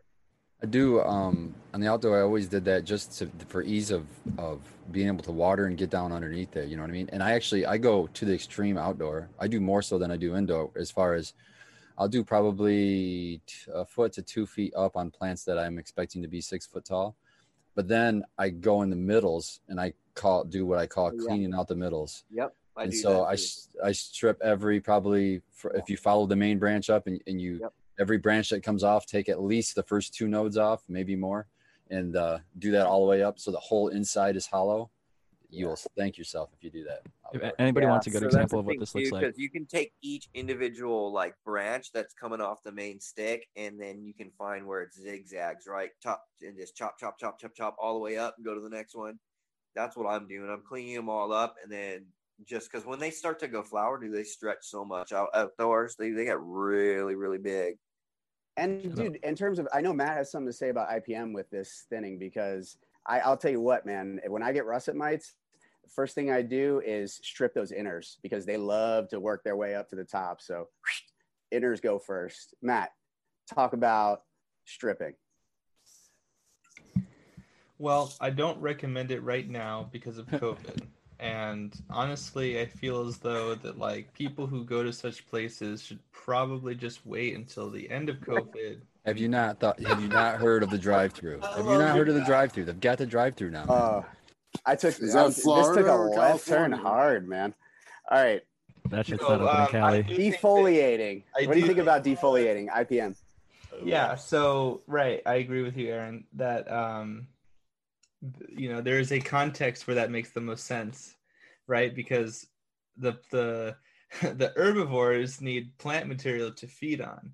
So if you remove that plant material, like if you already have them, aphids, russet mites, something like this, spider mites, thrips, and you notice that like maybe one plant or a few plants has kind of like a dense colony, then you can just kind of, you know, uh, take those off of the plant physically, put them in a bag, tie it up, seal it, put it away. And you've already reduced the population quite a bit without even having to apply a product or very much labor, especially in a cheap home grow um, situation where you are growing tons of plants, but only a few. Uh, but also, like you say, you're you're denying them uh, space to grow on, essentially. You're you're denying them a, a, an amount of surface area. And if everything's really bushy, it can also be hard to crop scout and that sort of a thing too. And um, I've been working with, with a lot of uh, hemp growers lately, and that's a huge issue for them when they're crop scouting, because they've got these large bushy plants, and um, either they're taking cuttings to make more plants, or they are um, just growing the plants out uh, in production, and it, it just becomes very laborious and difficult. So for some people, that management technique makes sense, both even both in a commercial and in a residential setting. So I wanted to uh, take a second to say Noah the Grower is about to jump in here in just a second, but for anybody who wants to see sort of what Spartan and uh, the rest of the crew has been describing, the Mendo Dope Boys on YouTube have a really great YouTube channel where they're doing the Green Dope Project this year, where they have these big giant plants. One, they're trying to grow the tallest plant in the world, which I think is really a fun and interesting project. They're just growing it straight up with like a bunch of cages, but all their traditional plants. And for those who don't know, these guys live in uh, Mendocino, the Mendo Dope Boys, and they grow these giant outdoor plants, and they do exactly what Spartan's talking about, where they have these cages around the plants, and basically the inside is like a naked stem all the way to the inner. They're just picking off all the lower stuff and letting it build up those outer buds. And they have year after year after year been successful with large plants and, and getting successful harvests to market. So I think that's uh, definitely something to be learned from people who are able to do it year after year outside. And uh, reference something that Matthew and I both were on, uh, the Future Cannabis Project, talking about like companion planting. They have uh, done a really good job of just year after year having different pollinating plants all around their gardens. They're, they have a kind of big, sprawling, open uh, outdoor garden, and they have tons of bees and uh, different uh, beneficial insects and things that are attracted naturally to local plants. So I think that there's a lot of stuff that can be learned from uh, some of the legacy growers out here in California. Um, one of the things we talked about earlier was how many people were in the black black market. It was estimated that there was fifty thousand growers before Prop sixty-four, and only five thousand of them uh, were actually able to go through the permitting and application process, and even less of them in that five thousand actually got up and running. So you went from like fifty thousand to a few thousand. So you can probably see why we had some of the issues we were talking about a little bit earlier with uh, prices and over or under saturation of certain markets. So it's a really interesting state out here.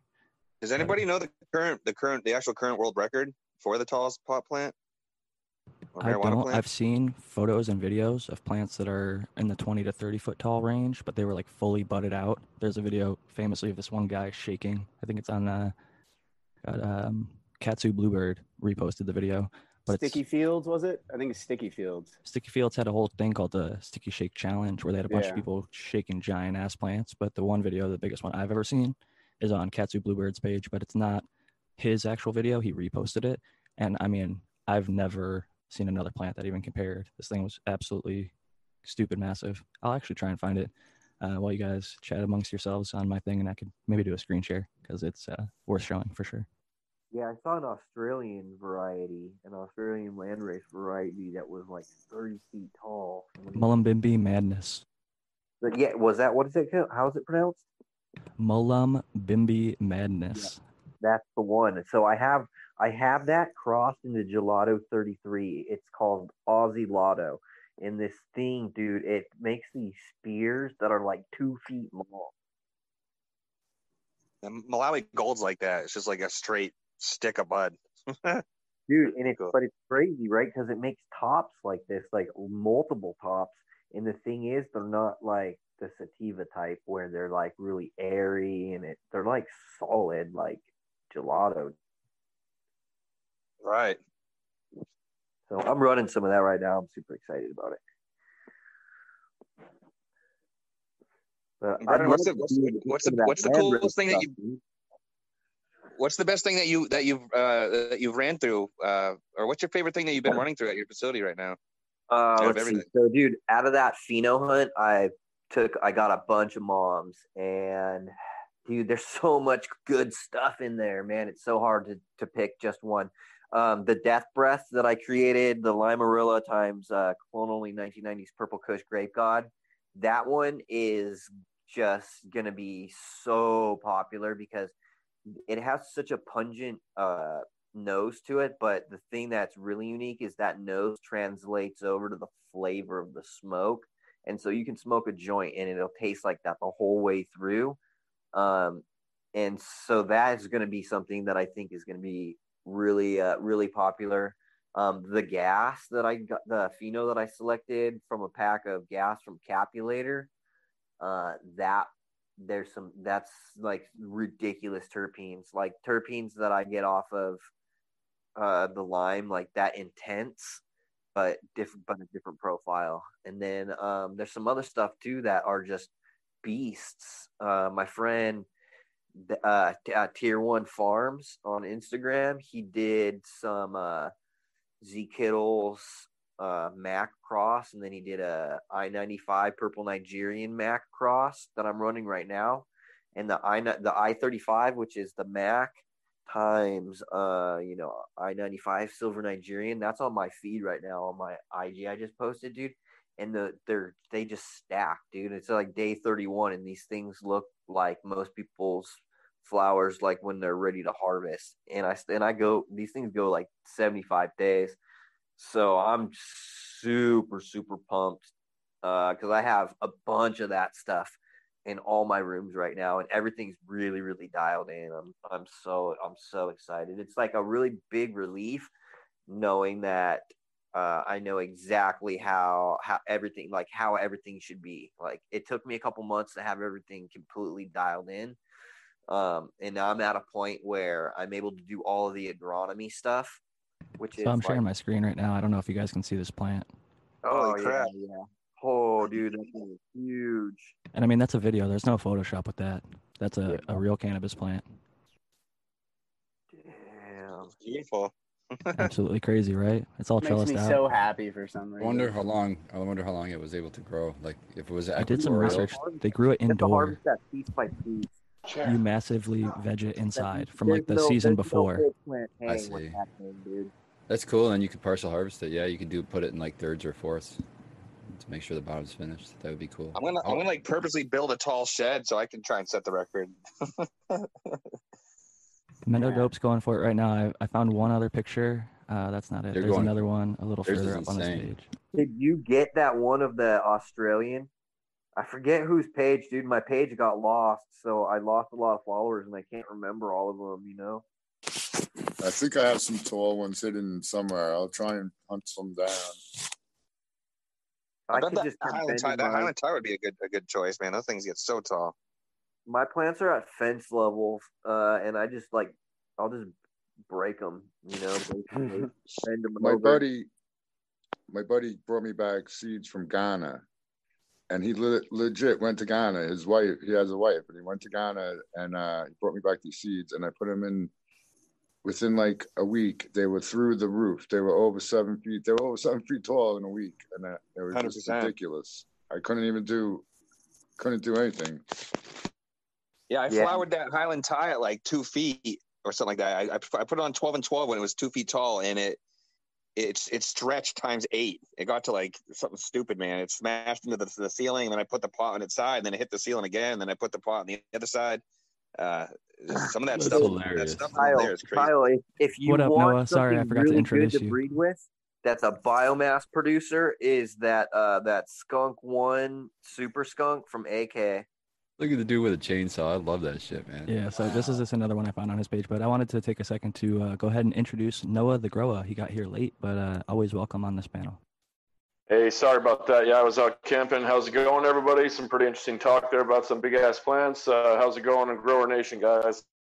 We're doing well, man. We were, uh, like I said, just sort of showing off some of these massive photos, kind of giving an idea. These are actually budded out. The Mendo Dope one is still in veg right now, and, and they're growing it just a single top leader with like a very skinny uh, cage around it. So they're going to, I think, maybe get a, a higher, it won't be as impressive of this plant when it's finished budding, but I do think they may have a some sort of tie. I think they said uh, crazy sativa, something that grows super, super tall, even when they don't grow at that method. So it, it's fun to see some people that have the ability to uh, grow out in public going for these little challenges, I think. Uh, so I just wanted to show off some of those I things. Do that. I want to do that so bad. Maybe next, maybe next year. Uh-huh. The one of the most fun experiences for me was the first time I ever grew outdoors here in California. Um, we started a seed in my dorm room. Me and my roommate, we got some soil from the, you know, potting soil, like the flower beds just around the dormitories. My roommate had a seed that he pulled from a bag, and he put it in a Starbucks cup, and we sprouted that in the windowsill like the last month we were there. So it got like a few nodes. We moved out to an apartment complex, and we planted it in the side yard because we were like the very, very last unit on the first floor. And uh, it grew and grew. We called it sweet skunk. It wasn't actually sweet skunk, but it smelled kind of sweet and skunky. And uh, I'll be damned if that thing didn't shoot up to like six, seven feet just in uh, some shitty soil, giving it some Brita water to filter out the chlorine or chloramine or whatever. And we got it to harvest, uh, battled some spider mites a little bit and some worms. But man, it uh, showed me California. You can grow some really incredible cannabis outdoors here. Uh, I feel very, very fortunate for anybody who is able to do it out here. Uh, because many places Dang, like you had to Canada battle can't. spider mites your very first time, man. That's some gangster stuff. It, it wasn't my right first there. time growing ever, but just outdoors uh, here in California. I oh, oh okay. In the traditional market, I guess in Cleveland, indoors, uh, but more like trap house, grow house, like D W C, bunch of H B S lights and stuff like that. Yeah, New England's a little more limited. It gets, it gets fucking cold up here early. Well, and the most limiting thing I think for most people is the end of the season comes hard, it comes fast, and it's nasty as hell. It, it rains, it sleets, it hails, it snows, and all those things bring bud rot and botrytis and mold, and it can yeah. outright kill your plant at the end of the year if you aren't careful. You just start like one weekend you're away, and it starts snowing or hailing, and it can kill your plants. So a lot of places have that issue. Yeah, like Oklahoma, we just had, you know, rain out of the blue. It's, you know, ninety or ninety-five degrees, sun, and then all of a sudden just it thund- it's thundering and it's pouring rain. It's like, whoa, that came out of nowhere. If you yeah, right. It's still, it's still one part of the sky is sunny. The other um, part's raining. I think next year I'm going to – so what I'm going to do is I'm going to get some autos going in my tent, and I'm going to breed some autos so that way – for the ten acres on the farm that's already fertigated, we're going to just run autos because I think it's the only way that we can successfully uh, harvest uh, weed out here, like outdoors in Oklahoma. And we're not going to put flour on the market. We're just going to take all of it and then use it for, you know, other product lines like like the solventless, like maybe the solventless or maybe uh, like uh, concentrates or edibles or, you know, processable material. That's a good uh, subject right there, Brandon. Uh, I, I'm actually just starting to dip my toes in the auto market and the auto little field there. What kind of autos besides the badass Mandalorian and genetic stuff? What do you guys like for auto stuff? Because I'm kind of new to all that. Well, see, I am, uh, I am too. I don't, I don't know too much about autos, but I actually that's I talked to Full Duplex uh, about getting some seed, and then. Uh, surprisingly, you know, somebody that listens to the show that also wanted to buy some Bokashi, they were like, you know, they live in Oklahoma, so they came by, uh, hooked them up with a Gorilla Glue co- clone, some Bokashi, and uh, they gave me a bunch of seeds, and they gave me some packs of some autoflower seeds that are regular seeds. So I figured, they're pretty hey, legit. Who? Uh, Sequence is growing those right now in his uh, in his uh, greenhouse, and uh, the anvil specifically. Is super super dark purple, beautiful oh, yeah. plant, um, and uh, looks like it's going to be pretty good, pretty damn good yield for for auto flowers, man. So I don't know. Yeah, he's a hell of a breeder. I, I got to shout out Mandalorian Genetics as well. I'm going to be featuring the anvil in my second book, fifty Strains of Purple. So look out for that because the first book's fifty Strains of Green. I'm going to be highlighting stuff that finishes green, but the second one's fifty Strains of Purple. And I already reached out to him and he gave me all the information. It's going to be the one of the only auto flowers actually featured in the book. I'm so. like. I'm like kind of stuck on what I could do for my like pheno hunt though, because I have a bunch of seeds that I've been collecting, right? That have been gifted to me, but I'm like, man, I, I'm not sure like what I should do. Cause there's so much good stuff out there. And I'm almost wondering if I should just go and get like the great, the, you know, the latest, greatest hype, because I mean, I know that whatever I'm going to grow, I'm going to grow it really well, but it's like one of those things. What do I do? You know, do I just go and continue uh, searching through just random stuff, or should I go get that name brand stuff so it can be like marketed? And, you know, that's, you know, what do you do in those types of situations? What would you guys do? I think your brand is, uh, you guys have a bunch of different flavors that other people don't. So like, you're not going to be hunting for the hot thing, which is usually a cut, not a seed. So like with like the Mac, for example, this year, last year, it was like Mac one, who's got the Mac one cut, or like G M O. Those are cuts. Uh, you can run those. You'll probably do them very well and people will buy it. But what you're doing, running seeds and getting your own varieties, and Uh, granted, it's more expensive on testing and you have to do the pheno hunts and things like that. But once you find a stellar variety or two or three or five, uh, you can run those and crush it and be known for that, something that no one else really has, like Limerilla as one example, uh, something yeah. you bred yourself. I, I want to go back to autos for just a second. Um, I, I need to give a shout out to Humboldt Seeds. Uh, I will admit I have some bias because I was a tester for them. I never tested any of their auto flowers. My buddy in, uh, I'll, I'm not going to say where he's from, but he grew out their Bubba Kush auto and their O G Kush auto, and he gave me samples, and I could not tell it was an auto flower. It smoked just like photoperiod Bubba and just like photoperiod O G Kush. And I'm out here in California where there's a bunch of O G Kush and a bunch of Bubba growers that grow that shit really well, and I'm, I'd consider myself sort of an O G snob specifically. So for their auto to do well, Humboldt Seeds, um, it was very, very good looking plant. It smelled good, yielded well. But Mephisto's and Night Owl Seeds are two other uh, very well-known auto flower seed producers. But yeah, uh, also Mandalorian, who's uh, formerly been on the Breeders Collective here with us, and they've been a panel member here. So shout out to them. Yeah, sorry, he, uh, he hooked me up with some seeds. Um, I got the recommendation from you, actually, so that was good enough for me. I hope he called me up. He's been real legit. I got an anvil and a, um, an alf outside, and um, just kind of experimenting with it. It looks legit, like like uh, uh, they, Spartan said that the animal is already hecka purple, so it is it is interesting, and I'm excited to run it and experiment with it. The anvil, or the alf, I should say, is a F five, so he's put in some work over there. And I know everyone says auto flowers you can do generations faster, and that is true, but uh, it is still impressive. I think that breeders are still putting in the work and going down uh, the line generation breeding, uh, getting more stable genetics like that. So I think that alf should be pretty stable from uh, what he's put in, and other stuff you see other people growing of it. He won, somebody won a cup uh, with one of his strains. It was uh, it's like two names. I can't think of the name of it. Uh, it's this new Bobby's Widow. Bobby's Widow. Yep, it was Bobby's Widow. They won a cup with that. So it's, it's nothing to. It's in shops up there in uh, Washington or wherever he's from. Uh, they sell like concentrate of a, a few different of his strains. He's posted in our chat. He's like, "Hey guys, check this out." And it's like Bobby's Widow, like live resin. Brandon, uh, it's a little small. I'm going to spotlight you, but then uh, can you talk us through what you're showing as far as seed packs go? Yeah. Uh, so check this out. You were just talking about Humboldt Seed Company, and I was going through like a bunch of my seeds that. I was actually talking about Humboldt Seed Organization. They are very confusing. Uh, similar names, H S O and H S C. I love H S C also. They have the pineapple upside down cake and the um, yeah. all gas O G that I love. But yeah, they're, they're both great. So I have uh, some pine, uh, I think magic melon times pineapple upside down cake. Uh, I have a bunch of crosses from Humboldt Seed Company that my friend made, because he's a seed tester for him, and he was like, oh, well, I'm keeping this male, keeping this male, hitting this with this. He gave me a bunch of stuff, and I was like, I think that, you know, from what I've seen, the Exotic Genetic Mics and the Humboldt Seed Company are both uh, uh, producing really good um, genetics. And then this stuff right here from uh, My Name is Earl, Earl Scout Genetics, his DOS Funk that he created is really, really nice. It's gassy. It's like sweet and cheesy. Um, and so I'm interested to run some of his other, some of his gear. And then uh, I have a bunch of Masonic stuff that he sent me like months ago. Like the thing about the Masonic stuff is his, uh, his male he used doesn't produce herms, because I've run uh, some of his stuff and I've never, I haven't, I had no problems whatsoever.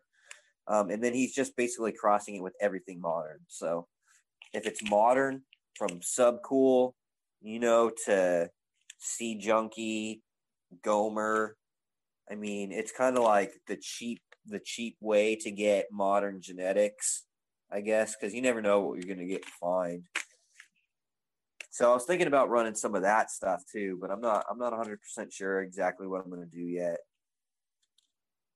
He makes funny memes. Uh, after seeing his garden, I personally wouldn't have grown his genetics because I just don't know uh, the legitimacy of how well he's tracking his stuff. He has so many plants. His garden is so disorganized. I'm with you, Jack. I'm with you, dude. It's I saw. I was like, why is this? Funny, what's happening here? How is he so popular? And then I was like, oh, memes. Got it. He got really hot on memes, uh, but he did have at one time like a really crazy garden in the middle of Compton, Los Angeles, which like I was kind of wondering how he never got uh, people coming after him because his plants would grow up and over the fence and they were gigantic.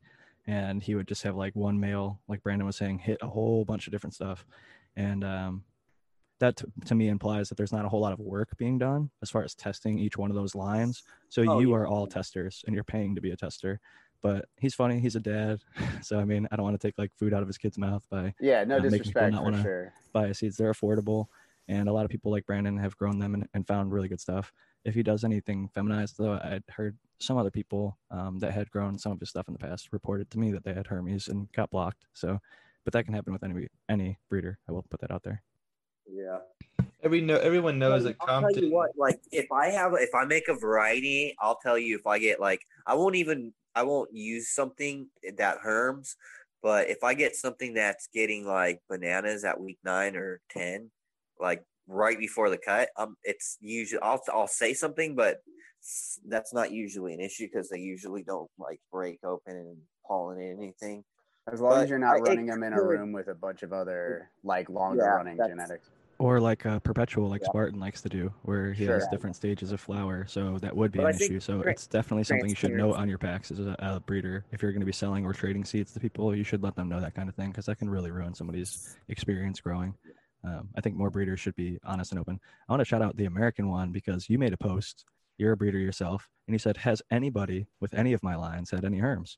And I looked through that. I don't think anybody said that they did. But uh, and I've only seen people get fire out of your gear. So what was the result of that? Did anybody end up? Yeah, uh, so far nobody. And um, yeah, I've gone through so many strains, and if there's a herm, I don't use it. But like Brandon Rust was saying, you get that ten week thing. It's a nanner coming out. It's like it's not really even a male flower. It's, it really is a banana stuck in a bud. I mean, I had one. I had two strains that I kept that did that. But it was just so late, and there was no room for it to open. But I guess there is a danger, there is a risk. And yeah, that's that's what I'm talking about too. I'm not talking about ones that are just throwing them all over. Right. I'm talking about things that are like, oh hey, the there's, a, there's a manor, uh, you know, something like, yellow. You could see it. Like yeah, I think a lot of yellow. Stuff does that late, late but, as a survival mechanism, and I think a lot of breeders do keep those. But, uh, but the that's stuff that, why like, I haven't made more seeds of any kind because. If it ha- if her herms at all, either way, male or female, I just all I think, of them. I don't want to deal with it. I think hermaphroditing has a lot to do with the light schedule, in my experience. And just I'm I'll just sure say this: could like, force it. Like you could have a strain that if you grow it indoors, it's going to grow throw a bunch of herms because you're running twelve hours of light like every day to the end of the cycle. Whereas in nature, maybe it's going to be at nine hours of light by the time it finishes. And so it can't handle all that light. And it's throwing off all these auto, it's trying to auto pollinate to prevent, you know, not trying to survive. Well, Kyle, Kyle's very real example. He grew out a, a landrace tie indoor that he was a little, you know, upset as anybody is when they get herms. Uh, but the grower or the breeder that sold it to him was like, well, hey, you're growing this thing that's been grown nothing but outdoor its entire life, and you're trying to force it indoors under an artificial light, under a certain light schedule, and in Thai and Thailand and in many other places um, where the crazy sativas grow, it's pretty much twelve twelve all year round. It's like that in Hawaii. It's like that in Colombia. It's like that in, um, I think, in Vietnam and a few of these places. So a lot of those plants... Yep. They literally will veg in twelve twelve, and once they get big enough, then they start to flower on their own regard. So, like, and, and Matthew's mentioned the haplogroups that were uh, found in China. So there's definitely some research behind this, and uh, I think where the origin of the plant comes from definitely is a big indication on what may or may not make it herm. Kyle's, uh, I don't know if I want to share all of his secret sauce, but he's been generous enough to share with us many things that will make it herm, like too hot, too cold. I mean, some of these are obvious, but light leaks during the dark period, root bind, uh, overfeeding, underfeeding, you know, things like that. All of those can be something that leads uh, cannabis plant to cause a hermaphrodite. One thing I wanted to say, because I'm not a very uh, scientific term uh, person, I have to like read them like seven or ten times to memorize it. And I always fuck up things like monoecious versus dioecious, and I might even be mispronouncing it. But somebody on one show said the word uh, ecious, like the second half of the word, means home.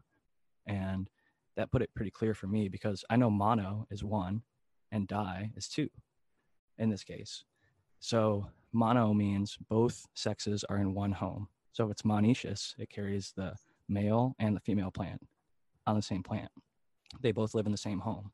Where dioecious, they're on separate. So like, and ideally a cannabis plant would be dioecious, where you have female being one hundred percent female, which is separate from one hundred percent male. But we've all seen plants that can be intersex, where it produces both on that same plant. So just an easy way to remember it for anybody out there who's like me, who uh, is like, which one is which? And it's same with like a C B one, C B two receptor. I'm always like, which one is the T H C? Which one's the C B D? So for me, I think C B one, C B fun, because it has T H C, and T H C is what gets you high. And I think that makes a lot of people have fun. And uh, I don't know, C B two, like feeling blue, if you have like anxiety or something, C B D. So just uh, quick references for people to remember that kind of stuff, because in conversations, I think it's nice to be able to reference the science accurately and uh, sound like you know what you're talking about a little bit, at least, to Wonderful help inform the rest of the community. Phonics. I mean, terminology is like that. I think the I think the oikos, if it's pronounced that way anyway, is that uh, um, it's Greek, the ecious. That's where the ecious comes from, and it's the same one that's the eco for economy and ecology, I think, too. The home, basically. Um, if I'm not misquoting, this, no, might you're be my Jordan, this might be my Jordan Peterson moment here, but yeah. I think you're right. I'm no, sure, sure that's the etymology of economics, but I, no eco, the eco in the word economics. Yeah, it comes from oikonomia, a Greek word. Um, isn't that oiko? But isn't the oiko for home? Might be. Um, Yeah, they might still be related, but yeah, I know that that's the original or the origin of the our term economic. And it's the same, for, and I think it's the same for ecology and the e like re like may, it, yeah, it, that would actually make sense the more I think about this. Yeah, but uh, you know that's why thrips has got that s at the end, because it's Greek and not Latin, so that's why it's a thrips and multiple thrips. That's Greek for you, I guess. Yep. Well, this is getting very semantic, but uh, I was just going to throw it out to Spartan Growing over there. You've been quiet for a little bit, and I know you got to get going here in a couple minutes, but I'm not booting you out the door by any means. Is there uh, anything interesting and uh, that you'd like to talk about, or is there any topics that we brought up earlier that you'd like to go back to and uh, maybe finish up? Um, no, I've kind of just zoned out a little bit, but uh, I do want to mention I did uh, pop some very special seeds that I got in the mail.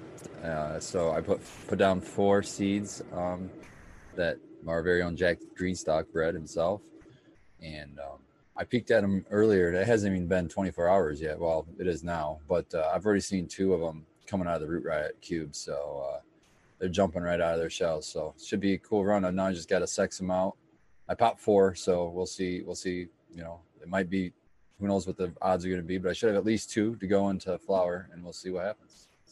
I wish you the best of luck. I will say somebody told me they got their fastest uh, tails ever at seventeen hours, and they had like one hundred percent germination. They're like, I never even normally check this soon, but something just like told them to open up the paper towel.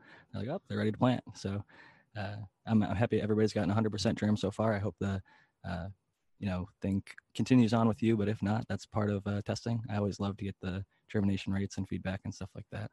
But um, yeah, and I didn't baby them. I mean, I just got some wet root riot cubes, and I just throw them in the holes. I don't even fuck around with trying to orient them in any way. I just put them in there and let them do their thing, and they they jumped right out. So I'm happy. I got to shout out Vegan Doja, because I got the material uh, that I bred with from him. He's a North Cal breeder. He put a decade in up there in the greenhouse. I just did an initial cross, so I'm I'm furthering his work, and I I have a direction I want to take it in. But he put in that initial work, and the reason I actually chose his stuff to work with. I've grown uh, Humboldt Seeds, I've grown Subcool, and a few other large breeders, and I really like their work, nothing against them. But uh, when I thought, you know, he gifted me some seeds, I was like, you know what, I'll try him. He's kind of relatively no-name guy on Instagram, but uh, he was really nice, and we had a good connection.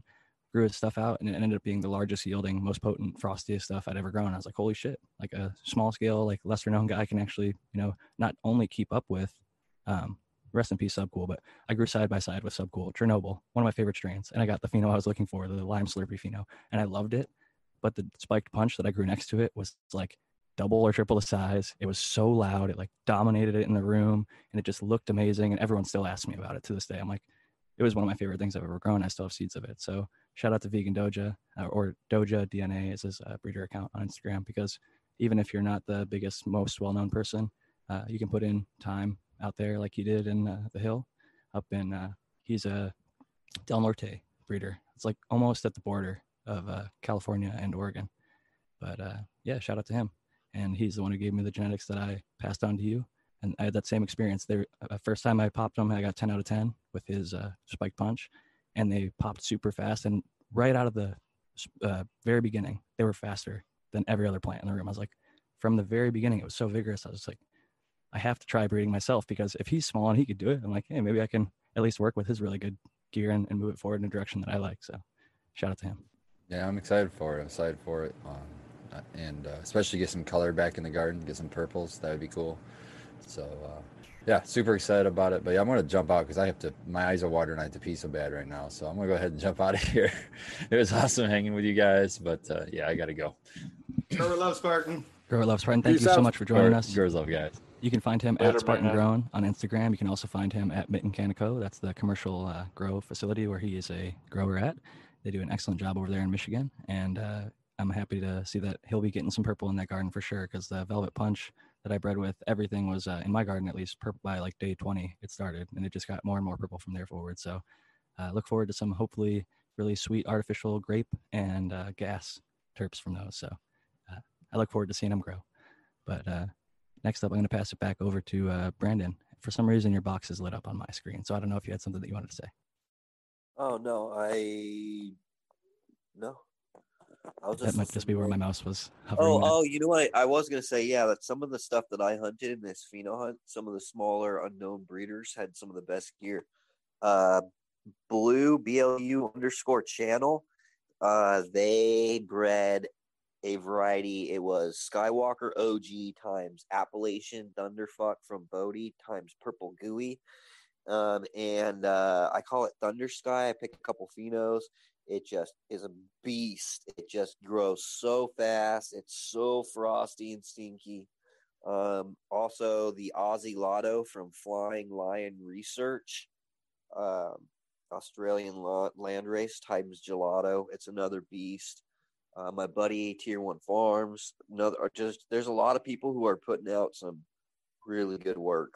Shout out to Flying Lion. I know they're doing some uh, rare cannabinoid breeding as well and research there. So I've been following them for a while, and uh, it's cool to see breeders doing interesting things, whether it's uh, cannabis or like peppers.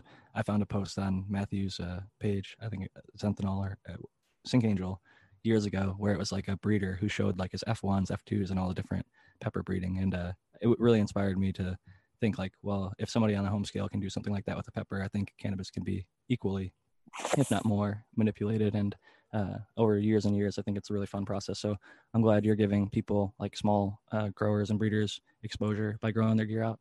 And I've had good experience as well, but that doesn't mean all of them are good.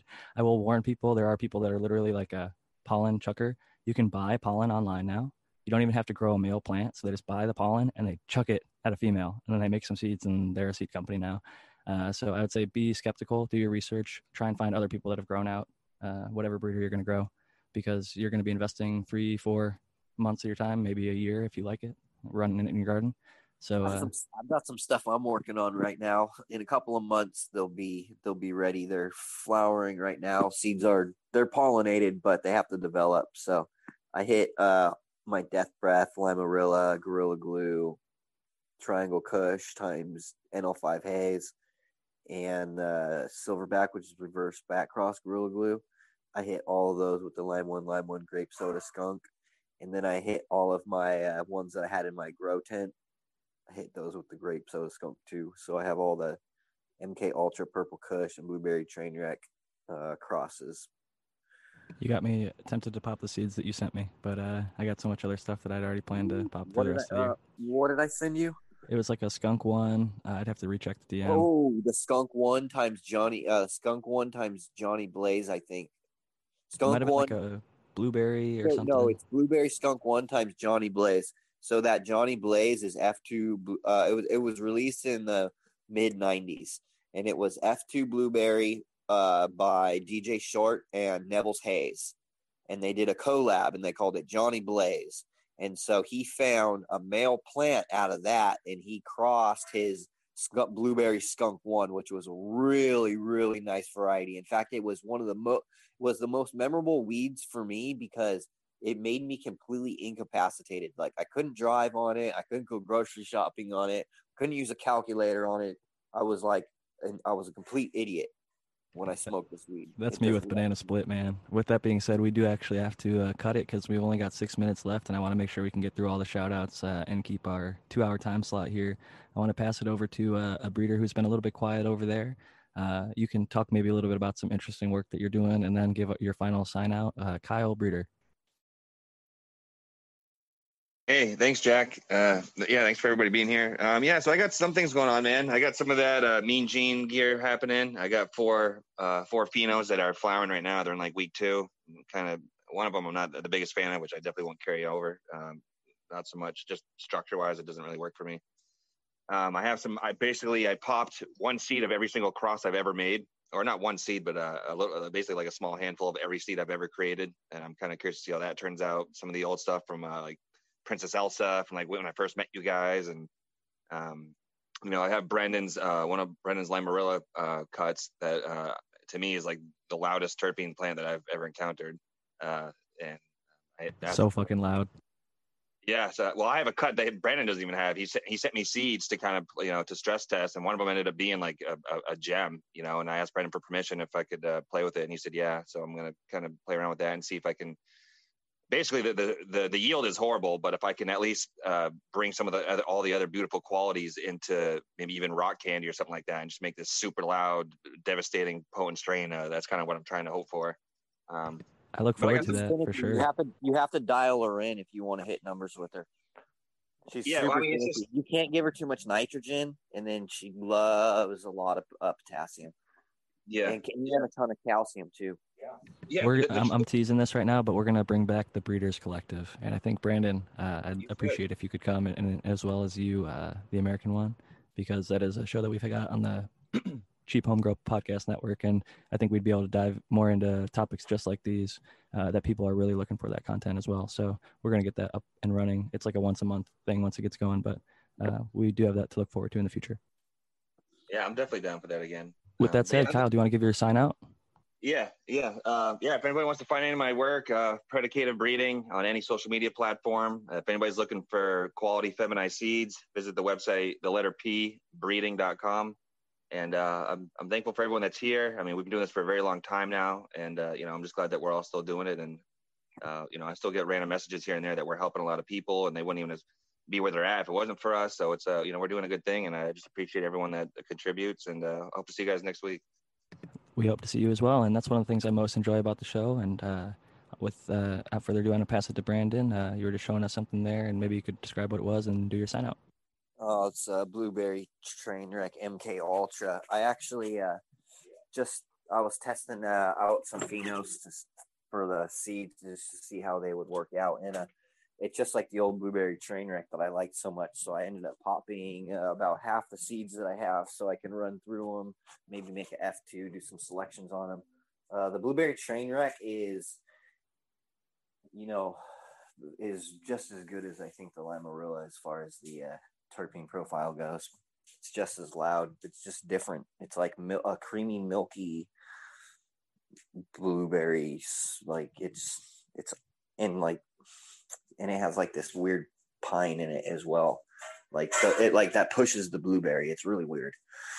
I definitely uh I can't wait till I can come down to Oklahoma and try out some of these things. uh I know a lot of people there are getting spoiled by some of the good work you're doing. So uh where can they find you on the social medias?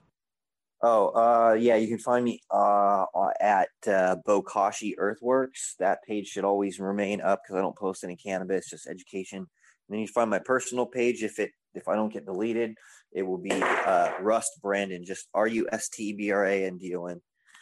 It's always Thank a pleasure you. Uh, hanging out with you guys and talking to you guys. So I'll talk to you. I'll see you all next weekend. thanks for tuning in, listeners. Yeah, thank you guys uh, so much for listening in, and thank you, Brandon, for joining us once again. That's uh, at Brandon Rust on Instagram. Uh, you can also find him at Majestic Craft Cannabis and Bokashi Earthworks. Next up, we have Doctor M J. Hey, hey, everybody, Doctor M J Coco. Yeah, this was a fun episode. I enjoyed talking all of the, the plant training talk, which is just very appropriate for my little sign-off reminder to come and join us in the Plant Training Grow Challenge. Uh, this is really a lot of the stuff that, that we're going to be looking at. We have a group for toppers, a group for non-toppers, a special group for people that are doing a mainline or manifold technique. Um, there's misfits. We're doing the party cup grow alongside of this. I'm putting together a bunch of prizes. We have a, a Mars grow kit out first. It's like a three hundred fifty dollars grow kit with a tent and a light and all the, the whole nine yards. Um, everything's free. Just sign up, keep a journal. Let's grow together. Um, I tossed a link just a little while ago in the chat for that. If you guys want to check that out, it's Coco for Cannabis forward slash challenge. Um, you know, Spartan Grown uh, reminded me about my physics video when we were, lo- when he was logging in. Um, I published that uh, Grow Light Physics video about a week ago. It's got a little over six thousand views now. It's been doing pretty well. Um, really get into, uh, you know, understanding about uh, par testing, understanding about light distribution, thinking about how moving walls around, um, adding fixtures, doing other things like that affects the efficiency and the distribution of light. So hopefully interesting stuff and getting positive feedback. And I have a new video. It's done. It's uploaded. I'm probably going to premiere it tomorrow afternoon. Um, this is the Photon Tech X six hundred Watt Pro. It's a fixture for a five by five grow space. It's a huge, beautiful light. um, I had a lot of fun playing with that. So come check out that video. I'll do a premiere probably tomorrow. Check out my YouTube channel, Doctor M J Coco, and I'll try to wrap up. So I love you guys. And uh, thanks to chat. Thanks to the panel. Thanks to Jack. Thank you, Doc. That was uh, quite the experience to sign off there. You got everything in. I definitely have already checked out that video. I'm one of those six thousand viewers. I enjoyed it, uh, just like Spartan Grown. And I hope that more people do sign up for that uh, plant uh, training grow challenge over there at Coco For Cannabis dot com. Uh, I always love seeing the different uh, styles and techniques that everybody brings to the table with something like that. Yeah, and, yeah. Uh, next up, we have Aaron the Grower. Thank you, Jack. Um, and thank you, rest of the panel members, for having me. Um, I do respect the fact that I am the rookie here on the panel, and I appreciate you guys dealing with, you know, my perspective and my loud mouth. I promise I'll shut up sometimes. And we love episodes. It, man. That's why we have you here. Cool. No, no worries. Uh, no, I like being here, and I always love talking to you guys. Some of the best uh, growers in the industry, and breeders, and uh, I P M specialists, uh, and uh, and. Uh, Dude, I'm so excited to get, look at your book, Jack. I know that you, I didn't know that you had all that going on, and that's all really cool. Um, that said, I'm working on a, or I'm not working on it, but I'm, I'm encouraging Clackamas Coot to, to write his book. He's, he's just purchased his uh, computer. Uh, so he's going to get all that done. He said he can do it in two weeks, but I don't know. I kind of doubted him on that. Other than that, I'm working on a soil project with Sustainable Plant. Um, we're, we're looking at correlating how soil tests and tissue analysis can be interpreted in different ways to use less fertilizer in your garden or just minimize inputs in general. Um, so take a look at my Instagram. I'm at A T G Acres, um, and I'm on here every Sunday. I look forward to being here next week. Thanks for having me, guys. We are happy to have you, and I look forward to uh, seeing all that stuff that you got coming. I think that testing more in organics and uh, getting an idea of where you're at in the soil is uh, very beneficial to a lot of people. So I think we're going to be seeing more and more in that uh, going into the future.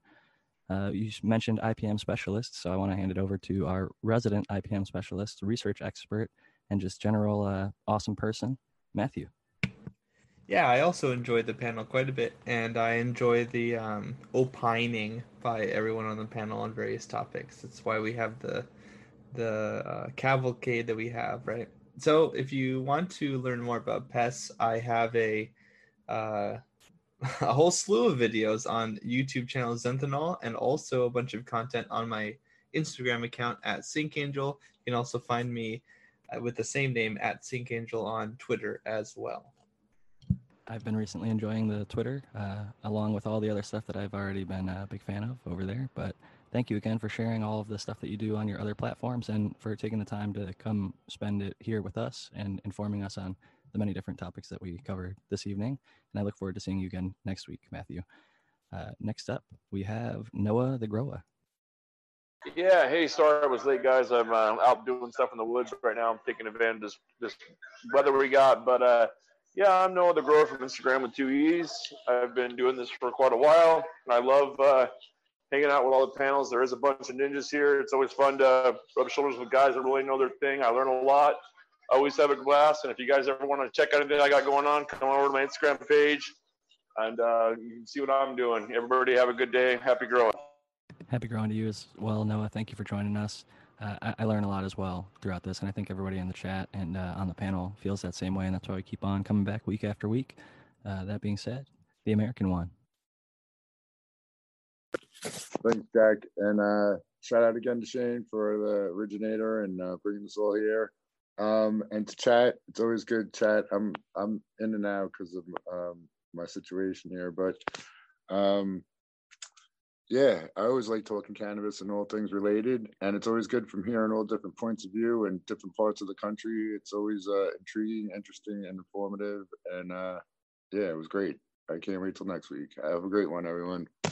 Thanks for joining us, the American one, and I totally agree. Gotta love the chat. Shout out to Smoke and Grow. Frazier, he says, great show. Sour Diesel Ch- Tangy, Aaron S., Eagle Gardens, uh, Ganja Grower, uh, Dirt Road Dude, Max Scrim and Ruby. That'll go into my shout out because I just did an episode one with Mister Max Scrim and Ruby uh, called Talking Buds. He has his very own podcast where I came on and we talked a little bit about cannabis, much like this. Uh, smaller panel, just the two of us talking a little bit. So if you want to check that out, I actually posted the link on my personal Instagram page. So you can find that at Jack Greenstock, and it'll just be in the little hyperlink for at least the next week uh, until next week's show. Uh, so you can find that nice and easily. It's on Anchor right now, but it'll be on all your favorite podcast platforms in the next few weeks as it gets approved. With that being said, you can find me also on Twitter at Jack Greenstock, uh, Cannabuzz, uh, or I'm actually Jack underscore Greenstock on Twitter, and I'm also at Jack Greenstock on Cannabuzz. And uh, I already mentioned my books, and I've got my own podcast at Greenstock Talks, but that is way more than a long enough plug for myself. So without any further ado, I want to shout out Shane of the Cheap Home Grow, who puts this all together so that we can uh, have a platform to stream and share this with you live on YouTube, and uh, gets posted out to all the podcast platforms for the people that listen afterwards. So thank you to all of you who listened and showed up. Thank you to everyone on the panel who came. Uh, shout out to Clackamas Coot, as Aaron mentioned earlier. I look forward to his book uh, whenever he types it up on that new computer he's got. So without any more to say, uh, peace and love, everyone. Jack Greenstock signing out. Grow love, everyone. Happy growing.